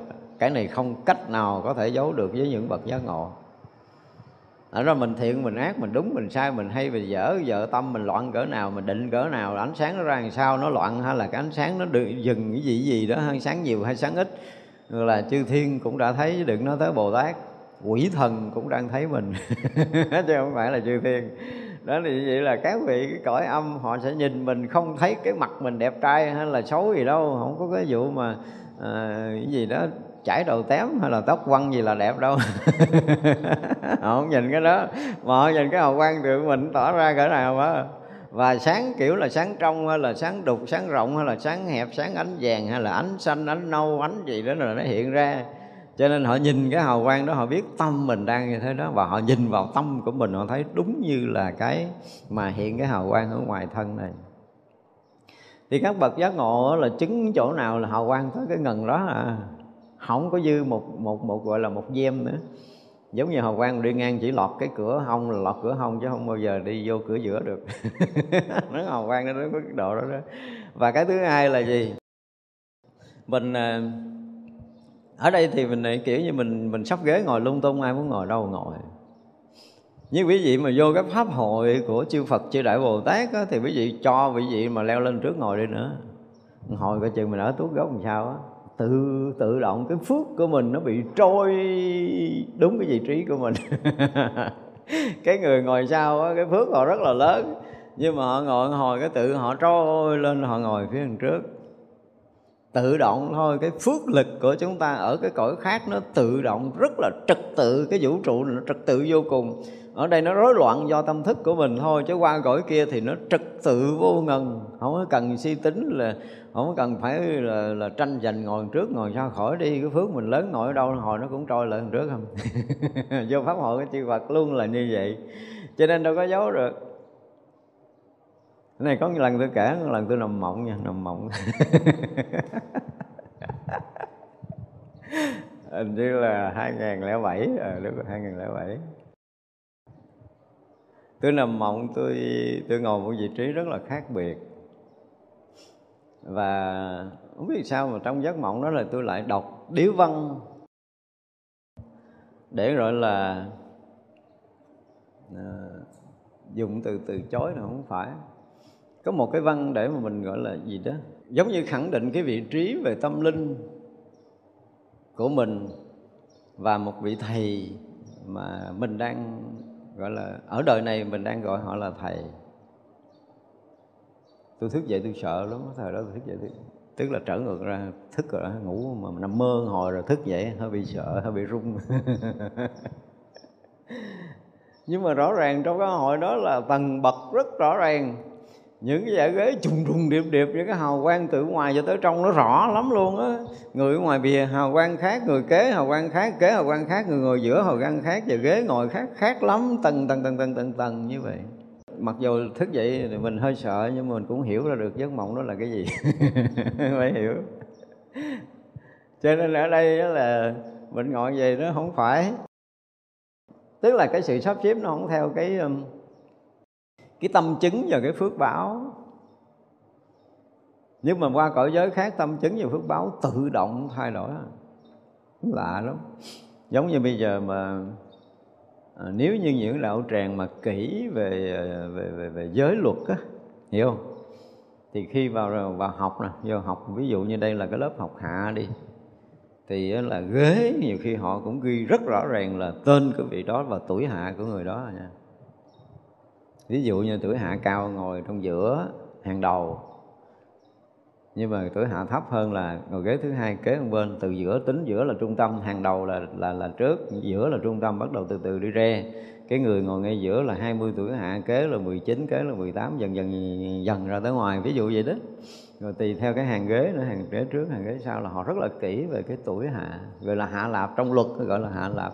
Không nói tới cái phước và cái trí nhưng mà thế gian họ sắp xếp theo cái tuổi hạ khi mà học đạo. Thành ra khi mà đi ờ, những người mà, gọi là, học giới đàng hoàng, kỹ lưỡng, thì khi vào hội trường họ rất là dè dặt về cái vị trí ngồi của mình. Không có tự động ngồi đâu, không có tự động đâu. Mình phải đứng chờ đó để cho các vị tỳ kheo, các bậc tôn lúc họ lên, họ ngồi trước, họ ngồi trước họ. Tại vì các vị tỳ kheo họ luôn luôn biết tuổi hạ với nhau, hoặc là họ sẽ hỏi tôi nhớ một lần tôi đi ờ, giảng bên úc năm 2009 cái ờ, chùa của một sư nguyên thủy cũng nổi tiếng lắm. Dân ở dân làng họ kính trọng mà tăng chúng kính trọng lắm. Thì uh, trưa đó ăn cơm thôi. Họ họ hỏi mấy người phật tử rất là kỹ về tuổi tuổi hạ của tôi tôi cũng trả lời kỹ. Và ổng là trụ trì đó nha mà tăng chúng cũng đông ngồi ở dưới. Thì tới giờ ngọ ông lại, giờ thọ trai á, ông lại ông quỳ, ông đảnh lễ tác bạch thỉnh mình lên ngồi cái ghế chủ. Tôi hết hồn. Nhưng mà ông nói là thầy phải lên phải lên chứ không thể ngồi dưới được, tại vì cửa hạ mình cao hơn ông. Kinh khủng không? Những người cái giới luật mà họ nghiêm minh rồi thấy họ hành động mình thấy mình rung á tại tụ trì trăng chúng đông mà vị đó cũng nổi tiếng, họ dạy mấy trường đại học tiếng tâm họ ghê lắm. Nhưng mà khi vào chùa của họ là họ hỏi tuổi hạ liền. Và họ biết mình tuổi hạ hơn. Thì ngay ngày đó là thứ nhất là họ mời mình lên ngồi trên. Và thứ hai thì theo cái gì, cái quy tắc của cái chùa đó là ăn cơm thiếu pháp, ăn xong mình phải nói đạo. Thì cũng phải nói cho mà anh nghe. Vâng, mặc dù là mấy vị sư nước ngoài nhưng mà và phải nói để có người thông dịch. Nhưng mà cái cái cái nguyên tắc là như vậy. Các vị gọi là à, thượng thủ trong cái ngày hôm đó tức là cái vị lớn á, vị thượng tọa đó à, thượng tọa tức là ngồi cao gọi là thượng tọa. Còn mình hòa thượng thì cao hơn thượng tọa chứ thực sự họ họ tôn thượng tọa tức là cái người ngồi cao đó đó là phải thuyết pháp cho chúng nghe. cho nên trưa đó được mời lên ngồi trên ăn thì thấy cũng hồi hộp rồi nhưng mà còn hồi hộp hơn nữa là ăn xong thuyết pháp. Trong các đạo tràng mà nó nghiêm túc đó, chúng ta mới thấy điều này. Thật ra là những cái mà um, giới thiệu trong tất cả các lễ rồi đó thì uh, cái người sướng công viên mà nếu mà họ hiểu biết thì họ không có căn cứ. Nếu những cái lễ nào là thuộc về hành chánh à, đây về giáo hội chứ nó không có phân minh cái này. Nếu lễ nào thuộc về hành chánh thì giới thiệu những gì lãnh đạo cao trước. Nhưng dù nó là lễ hành chánh mà là cái gì? Cái tuổi hạ thấp hạ lạp thấp rồi được gọi là cái giáo phẩm thấp thì phải giới thiệu sao? Dù chức có lớn đi nữa đúng lễ là phải giới thiệu sao? Chứ không lẽ bây giờ là hòa thượng thì không có chức gì mà ông đại đức thì có cái chức trong giáo hội, cái giới thiệu đại đức đó gần hội mới quay lại giới thiệu hòa thượng, nghe nó kỳ. Nhưng mà bây giờ tôi thấy nhiều sướng ngôn viên quan trọng chức vụ hơn là quan trọng cái giới phẩm. Giới phẩm khác rồi tới giáo phẩm là ta đã lên thượng tọa hòa thượng là đó thuộc về giáo phẩm rồi, tức là hàng cái bậc tôn túc rồi. Thì là sướng ngôn viên phải biết cách giới thiệu. Chứ không thôi, người hiểu biết họ sẽ chê đạo Phật mình. Ví dụ như đất nước Việt Nam mình, ông lãnh đạo à, thì có thể giới thiệu theo kiểu được nhưng mà khách quốc tế mà giới thiệu kiểu đó nó về nó cười thúi cái đầu. Những cái lễ lớn á. Ví dụ như cái lễ mà vê sắc mà có khách quốc tế mà tham dự mà giới thiệu cái ông thượng tọa lãnh đạo rồi hồi mới giới thiệu ông hòa thượng ngồi chứng minh. Cả như xong đời. Nhưng mà tôi thấy nhiều cuộc lễ lớn hay bị vướng cái này lắm.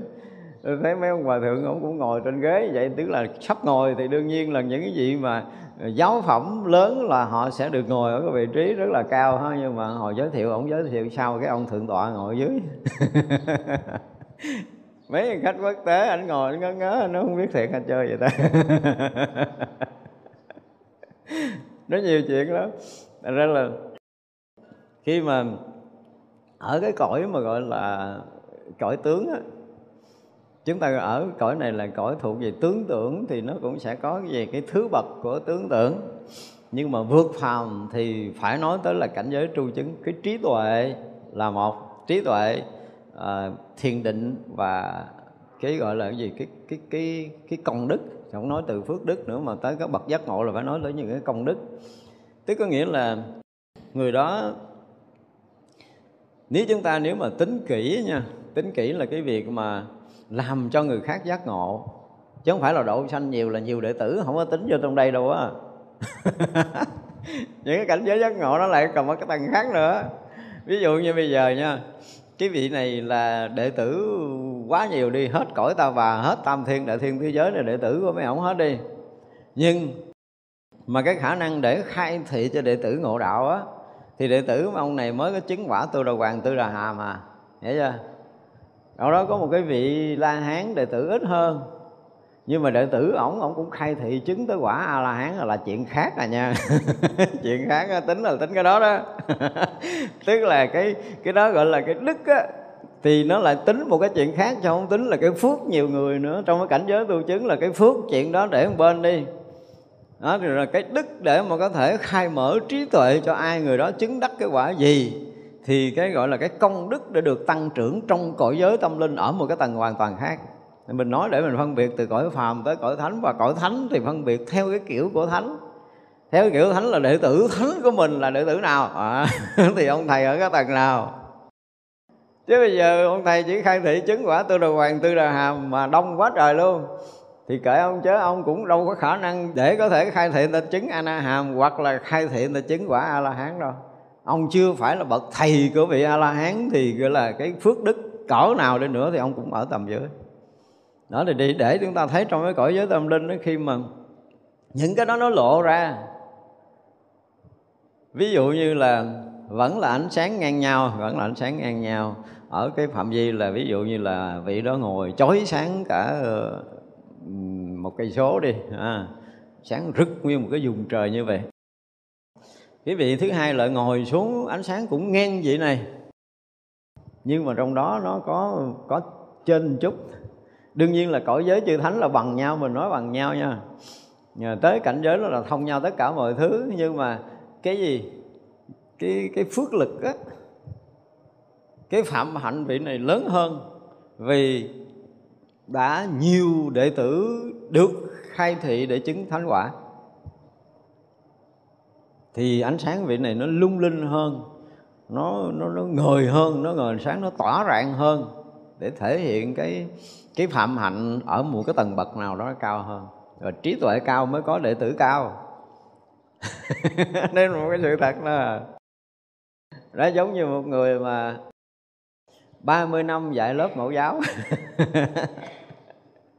Một người mới có là uh, một năm mà dạy cho để cho nó gì đó tốt nghiệp được uh, uh, những cái vị mà đại học hoặc là tiến sĩ thì cái vị trí họ khác nhau về giáo dục và vị trí họ cũng sắp đặt khác nhau đúng không?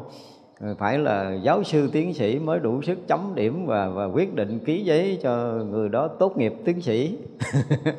Còn thầy mà dạy trường làng 50 năm sau thì cũng ký giấy cho này mới lên lớp 1 mà hai hai vị trí khác nhau ở kia nó cũng giống giống vậy đó, cũng giống giống vậy đó. Thật ra cái hào quang tự động hiện ra và tự động xuất hiện bất kỳ một cái hội trường lớn nào của trong cái cõi giới của chư thánh thì luôn luôn là tự động ở vào trung tâm. Nếu phước lớn, tuệ lớn và công đức lớn. Đây là một cái sự thật đó. thật ra là cái vị bồ tát khi mà muốn đi thọ học, ví dụ như bây giờ là ở trong cảnh giới sơ địa bồ tát hết thì hào quang cũng chừng đó. Và cái cách độ sanh cũng giống như nãy mình nói là mới có bố thí với lại ái ngữ thôi. Đó hoặc là một cái số những cái cách bố thí khác cúng dường khác cúng dường chư Phật. Hồi nãy nói sơ địa nhưng mà mai, mai mốt mình học qua nhị địa mình sẽ thấy rằng cúng khác à. Cũng khác phước báo khác thân cận Đức Phật theo kiểu khác. Thế vậy chứ nó có rất là rõ ràng đây là cái trật tự tự nhiên trật tự rất là tự nhiên, nó không có phải là quy định, nhưng mà nó gần như là à, chúng ta dùng cái từ là gì? Cái trật tự của vũ trụ á. Cái trật tự nó không phải là quy luật nữa, mà nó là trật tự, nó là một cái gì? Nó rất là trật tự, nó rất là thứ tự và và không ai có thể thay đổi cái này được. Không phải là mình phân cấp bậc. Nhưng mà cái việc lợi ích chúng sanh, cái việc tu tập chứng đắc, đương nhiên tới thánh quả thì đồng một cõi nhưng mà cảnh giới khác hơn, rất khác biệt khác biệt lắm. Một người mà đủ sức để làm cho một người khác giác ngộ làm vị trí họ ở trong cái cõi giới tâm linh kinh khủng, không có vừa đâu á. Thấy thì nó thường thường cà tàn cà tàn ở đây chơi vậy mà gõ cho một người ngộ đạo một cái, nó vượt mấy tầng ở cái cái cõi giới tâm linh nó lạ lắm. Thì cái này là người ta đo ở cái gì? Cái cái trí lực, cái phước lực và cái lợi ích thực sự của người đó ở trong cái các cõi các loài. Ngay đây là một cái sự phân định rất rõ ràng. Thật ra là chứng tới uh, sơ địa này là phải đi cầu học đúng không? Phải đi gặp phật để học mà. Rồi đi gặp các vị bồ tát nhưng mà nãy giờ mình đang nói tới cái tướng chứng đắc. Cái tướng đó là cái hào quang. Đương nhiên là tới đó người ta không còn có cái tướng ờ, mập tướng ốm tướng đẹp tướng xấu, xấu theo cái kiểu của của mình mà là hào quang sáng hay là sáng ở mức nào, sáng bao nhiêu, sáng ra làm sao, và thông ở cõi nào và không thông ở cõi nào, đây mới là cái chuyện kinh khủng rồi nha. Hào quang của những vị chứng thánh rồi nó thông ba cõi này rồi, không nói rồi, nhưng mà thông cõi giới của chư thánh a la hán nói rồi, nhưng mà thông tới cảnh giới nào của những cái tầng bậc trên. Ví dụ như tới sơ địa bồ tát, có thông chưa? Chưa thông, là tới ngang đó gần như bị trận lại. Cái gì thì mình không có giải thích được. Không có dễ đâu rồi nha cho nên nếu mà muốn gặp chư phật thì hào quang phải thông tới đâu mới được gặp chư phật. Nói về hào quang là nó có nhiều chuyện để nói lắm. Thành ra là người ta có thể nhìn ra để biết tất cả các vị chư thiên ở khắp tất cả các cõi trời đều có thể biết là ở nhân gian này có bao nhiêu vị bồ tát. Tại vì ánh sáng của họ thông bao nhiêu cõi và thông tới cõi nào. Ánh sáng và trí huệ họ thông trí huệ tới đâu là ánh sáng sẽ thông tới đó. Không có dẫn chơi được. Mấy vị chư thiên mà được gặp với ánh sáng nhưng mà thông vượt qua cả các cái tầng trời mà tới cõi giới của thánh rồi là chư thiên súng nhau mà lại. Không có dẫn chơi mấy chuyện này được. Cho nên gọi là cái gì? Cái tướng chứng đắc đó ở đây mình muốn nói tới cái tướng chứng đắc, mặc dầu đối với đạo phật là vô trụ rồi vô tu, rồi vô chứng, vô đắc rồi kiểu lý luận của nhà thiền mình chơi thôi. Nhưng mà trong cõi giới tâm linh thì người đạt cảnh giới tâm linh thấy làm cái thứ bực để mà có thể phân thứ. Không có mình không có so sánh được. Cái này nó không có phải là còn tâm thức để so sánh nữa. Nó vượt ra ngoài cái sự so sánh rồi. Nhưng mà cái cảnh giới chứng đắc nó sẽ lộ tất cả những cái đó bằng cái hào quang ánh sáng của các vị đó. Để mình hiểu trong cái cõi giới kia nó khác lắm, nó không có giống như cái kiểu của mình. Nó như mình bây giờ mà mình thấy ờ, một người mà mặc cái áo lung linh chiếu chiếu, đeo đồng hồ đẹp nhớ đẹp gì đó là mình cũng phải để ý. Nó khác với người phạm một chút là đẹp hơn một chút. Đó là những cái gì đó cái cõi phàm thôi nhưng mà cõi kia thì kinh khủng lắm, cõi kia kinh khủng. Ví dụ như một cái vị chư thiên mà mà mà đủ tầm để có thể nhìn một vị la hán, cái hào quang tới đâu thì vị chư thiên đó cũng phải là chứng ngang ngang với vị la hán chứ không nhìn hết nổi đâu. Vượt qua cái cõi của mình, vượt qua cái tầm của mình là mình không bao giờ thấy được. Đó giống như bây giờ mình nói chuyện đây thì cái khả năng nghe của cái lo phóng thanh thì 500 mét qua khỏi 500 mét là người đó không nghe và vượt quá bao xa thì cái dối quá cái tầm dối cái, cái, cái khu biệt cái tâm thức cái khu biệt tâm linh chứ nó không còn là tâm thức nữa cái khu biệt tâm linh của mình là vượt quá giới hạn là mình không thấy nổi. Cho nên thường các vị chư thiên chư thiên với chư thiên nhìn nhau họ biết. Họ biết rất là rõ là mỗi vị chư thiên có một cái ánh sáng khác nhau hoàn toàn. Cõi trời đâu sức là khác cõi trời đau lợi cũng là ánh sáng đó và nhìn ánh sáng đó thì các vị bồ tát các vị la hán liền biết anh chư thiên cõi nào. Chư tiên ở cõi nào biết hết chư thần ở cõi nào nhìn nhau biết hiểu không? Thành ra khi mà ví dụ như các vị chư thiên cõi trời có xuống đây có dấu kiểu gì thì các vị thánh họ nhìn ra. Không có giấu được. Các vị thánh a la hán xuống đây mà gặp các vị bồ tát nhìn ra. Nhìn ra hết rồi nhưng mà cái, cái điều là mình uh, cái duyên để mà gặp gỡ để mà nói chuyện là là là, là cũng phải nói là tùy chứ không phải là gặp nhau là phải phải làm quen để nói chuyện hay là phải gì đó là không có. Tức là mỗi người mỗi hạnh là họ rất là tôn trọng cái việc riêng của nhau nhưng mà thấy nhau biết hết đó thấy biết liền à không có giấu được. Trong cái cảnh giới tâm á là không có giấu được không có giấu được cảnh giới mà chứng đắc gọi là cái cảnh giới chứng đắc cái tướng chứng đắc. Rất rõ ràng rất rõ ràng rất minh bạch mặc dù mình học thiền là vô chứng vô đắc cái mình cứ lý luận mình cũng vô chứng vô đắc. Vô tướng rồi vô trụ rồi vô tu vô chứng gì đó nữa kiểu của mình thôi. Cái, cái kiểu của mình nói vậy thì nghe nó được. Nhưng mà trên kia thì họ không có phải phân biệt theo cái thấy theo cái nhìn theo cái phân biệt của mình. Đó thì được gọi là cái tướng chứng đắc. Chứ đừng có nói là chư thánh không có cái tướng chứng đắc là chúng ta làm vừa chứng tu đà hoàng, ánh sáng của thánh nó khác ánh sáng chư thiên liền nha. Mặc dầu tu đà hoàng vẫn còn đang đi chân không, chân đất dưới này, chư thiên bay bay cõi trời, nhưng mà ánh sáng khác ra mấy ông chư thiên mà bay ngang mà không xuống lễ, tôi mới thường á. Mặc dù ông này ông đang đi dưới đất, cái mới chứng quả tu đà hoàng đi đất đã dự vào dòng thánh rồi. Mà đã là thánh là mấy ông chư thiên đi ngang là xin lỗi nhưng một là đứng ở sau lưng chờ ông này đi đi theo để hộ, hai là muốn đi qua phải lễ một cái hả, đi chứ không có cái vụ mà ngang trên đầu đâu. Mình lấy cái cái cái gì, cái thứ vật tâm linh ở trong cái cõi giới tâm nó nhiều cái nó không có giống như cái kiểu của mình. Nó giống như bây giờ mình là phật tử mà mình đi ngang chánh điện là mình phải cúi đầu, đúng không? Mình đi ngang vật vị tôn đức là mình cũng cúi đầu mà đi qua chứ mình không dám ngửa ngửa cái mặt mình. Đó là mình kính đức, mình kính trọng cái đức thì các vị chư thiên kính trọng các vị thánh. Ừ, đây là điều mà chúng ta phải hiểu, cho nên là đã bắt đầu chứng thánh quả là hào quang khác, trí huệ khác, phước lực khác khác hoàn toàn. Mặc dù là còn ăn, còn uống, còn sinh hoạt ở cõi của mình, làm chúng sanh đi dưới đất này dơ chứ mấy ông chư thiên đi ngang không dám đi trước mặt nhau ký giấy luôn, không bao giờ dám. Đi ra lưng này được. Đó, thì vậy là đó là cái gì? Cái tướng chân đắc ở đây để mà nhiều khi mình nói là ở trong đó ờ, còn ờ, chứng thánh quả ờ, bồ tát rồi mà còn tướng chứng đắc là cái gì mình mình nhiều khi mình không có hiểu và không hiểu tướng chứng đắc thiệt á. Nếu mà chúng ta mà không có học quan nghiêm á nhiều khi nói tướng chứng đắc chúng ta không có hình dung được. Nhưng mà thực sự là có tất cả những cái điều đó. À, lại cũng phải đến lễ phật bồ tát và lễ các vị thiền tư thức. Cái việc kính lễ thì ở cõi của mình thì mình nhắc nhở tại vì rõ ràng mình không có nhận ra những cái người có đức á.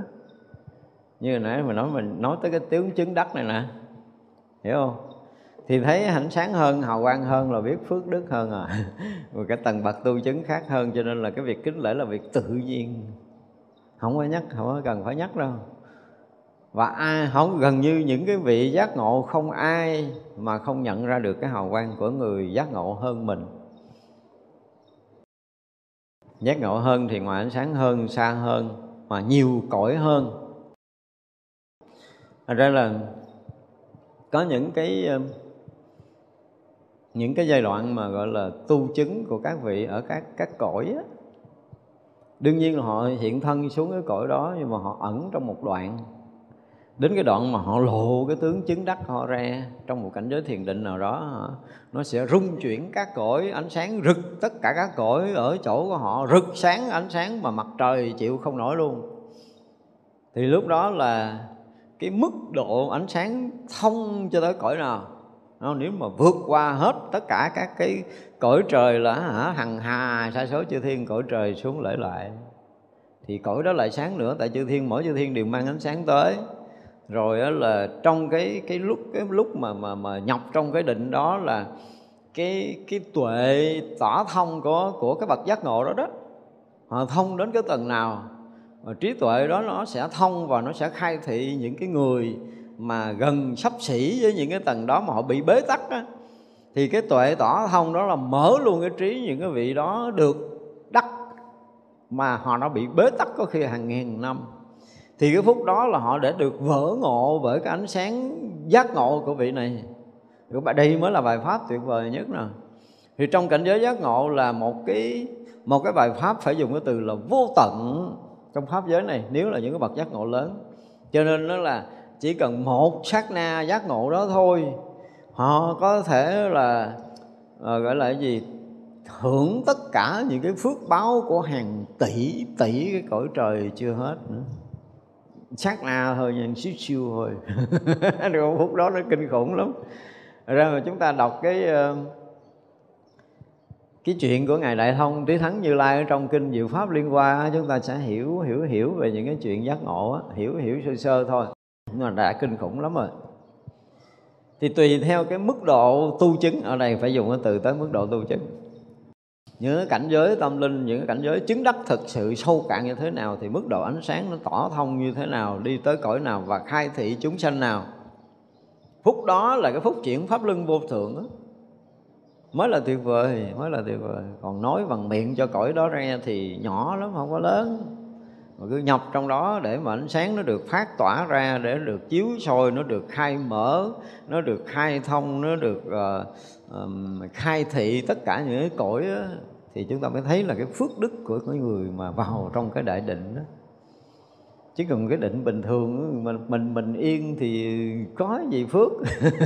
Phước báo gì đâu. Phải cái phước giác ngộ mới là chuyện.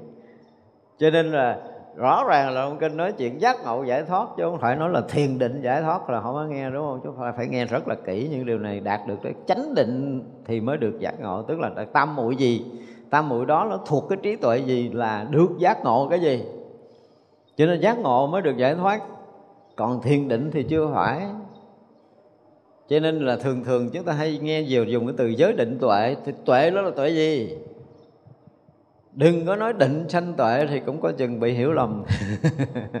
Không phải đơn giản đâu. Tới cái tầng nào, tới cái tầng tuệ nào mới được cái định đó?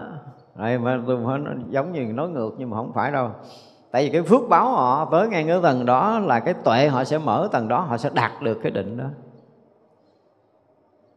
Chứ đừng, cái kiểu mà thường thường của mình là định nó sanh cái tuệ, đúng không? Nhưng mà qua cái đoạn đó rồi thì không có nói định sanh tuệ nữa mà nói là chuyện khác.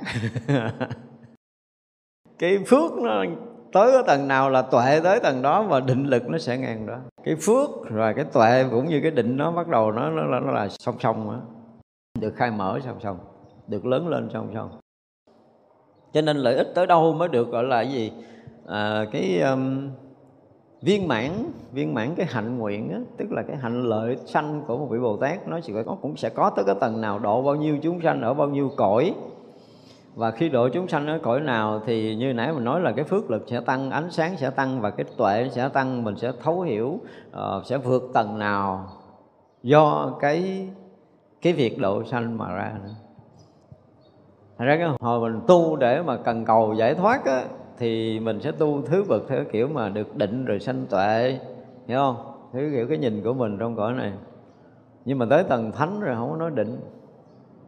Mà nói lợi ích và nói phước báo. Lợi ích tới đâu, phước báo tăng tới đó và trí tuệ sẽ tăng tới đó, sẽ thâm nhập cảnh giới tam muội tới đó. Và phước báo đó cho nên mới đạt được tam muội đó. Cái công đức đó mới đạt được tới cảnh giới tam muội nào ở đây thấy rõ không? Đây nãy giờ chúng ta thấy không? Do do gì? Do bố thí nãy mà mới được cái này, được cái kia, được cái nọ. Chứ không phải do thiền định đâu đấy chứ chúng ta thấy rõ điều này. Cho nên là qua cái cảnh giới đó là nói chuyện khác. Không có nói theo kiểu mà phàm trần của mình là giới định huệ nữa. Không có nói chuyện giới vô đó nữa. Tới đó là nó hết vụ giới rồi. Tiếng thánh là hết cái vụ sai lầm để mà có thể giữ giới rồi. Không có chuyện giữ giới rồi nha người phàm phu mình còn giữ giới chứ các vị thánh là không có, tại vì cái tuệ của họ đã đủ để có thể làm cho họ không có sai lầm. Hành động suy nghĩ là dứt khoát không bao giờ bị lỗi, đâu có cần giữ giới đâu. Đó, thành ra là các vị dù có chứng cái quả gì mà chưa có viên mãn Phật quả, thì chúng ta phải nói gọn lại như vậy, thì các vị luôn luôn là phải đi cầu học không thể nào dừng cái việc cầu học. Bây giờ chưa thành phật là cầu thành phật học cách để thành phật.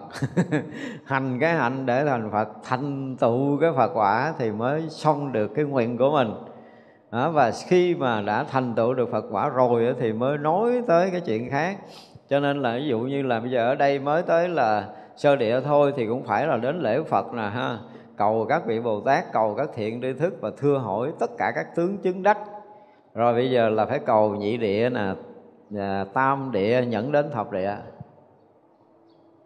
Phải cầu học rõ ràng có những người đã vượt hơn mình về mặt trí tuệ bắt buộc phải học chứ không thể nói là không học. Mà cái chuyện nó không phải bắt buộc nó tự nhiên à.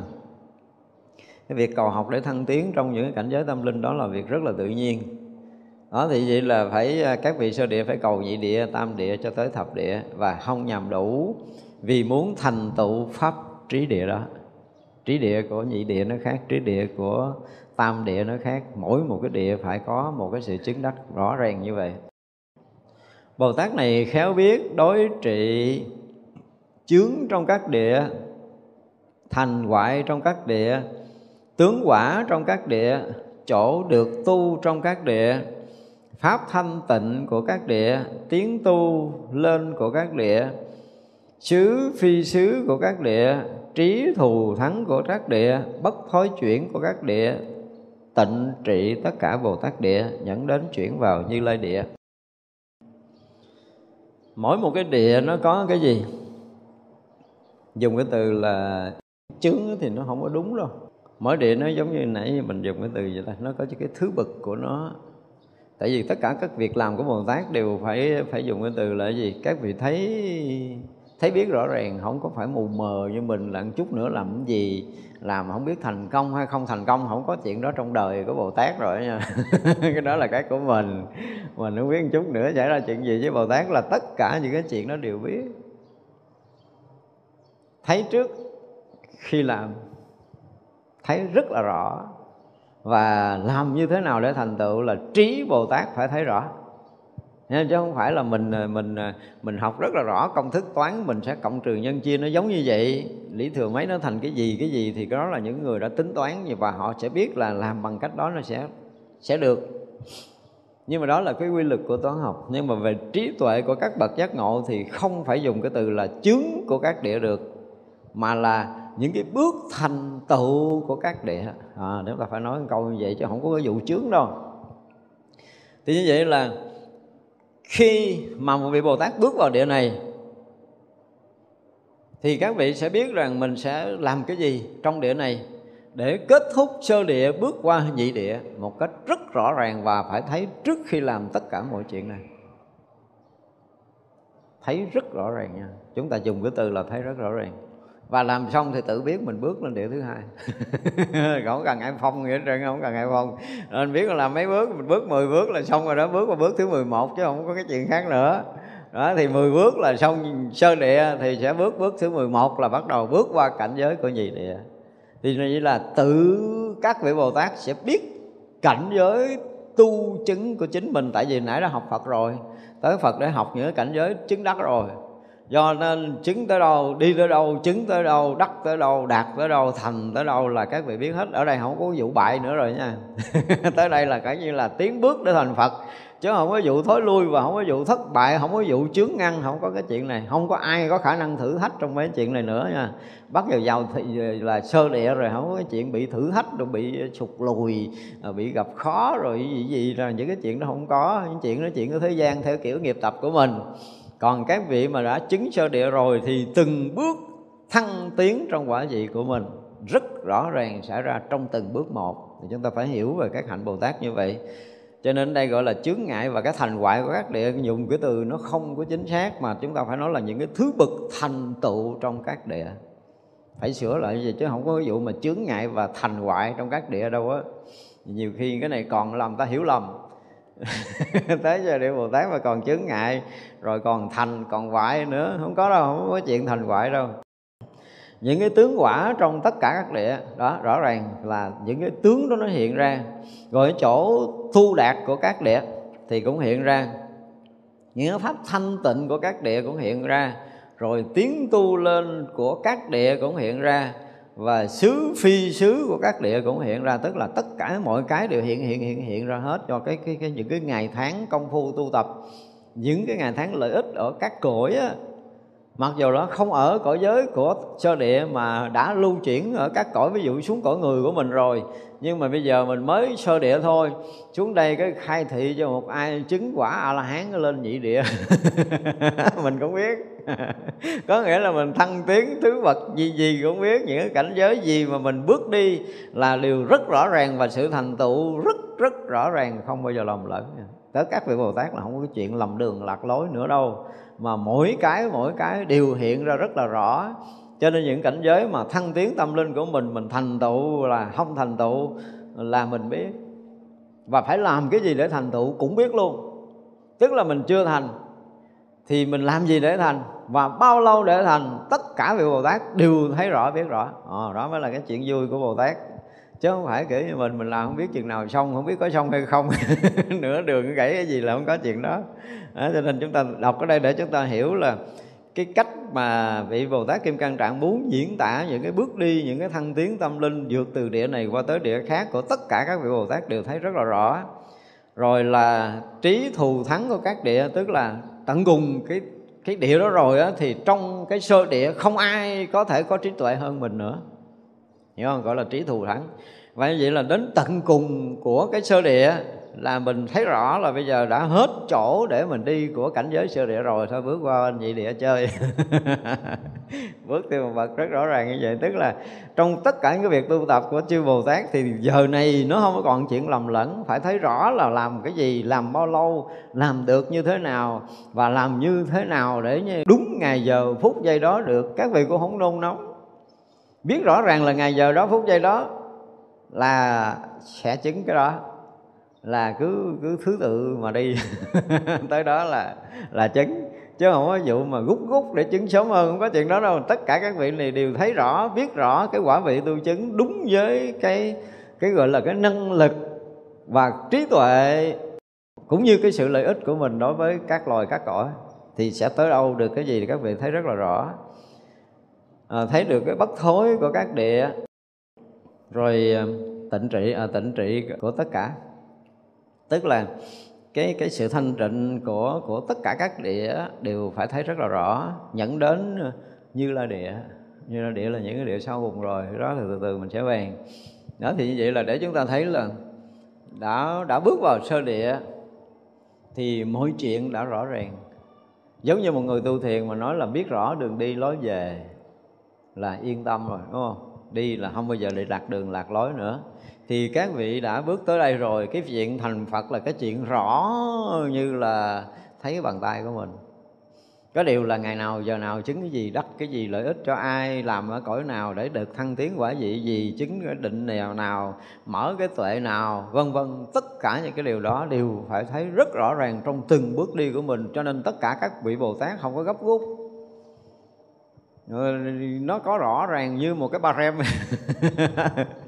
à, trí người có trí là làm việc như vậy chứ không phải như mình. Bây giờ là rõ ràng là mình không biết chuyện chút nữa làm sao rồi đó. Chưa chắc một chút là đi đây ra tới ngoài cửa không có bị trợt té. Nhưng mà cái vị bồ tát là đi đâu làm gì là rõ. Đó, cho nên là nó có cái khác biệt của một người giác ngộ làm và một người mê lòng làm. Để chúng ta thấy rằng khi bước vào cảnh giới sơ địa của Bồ Tát thì mọi chuyện nó không còn giống với người phàm nữa. À, thôi bữa nay chúng ta học tới đây chúng ta nghỉ ha.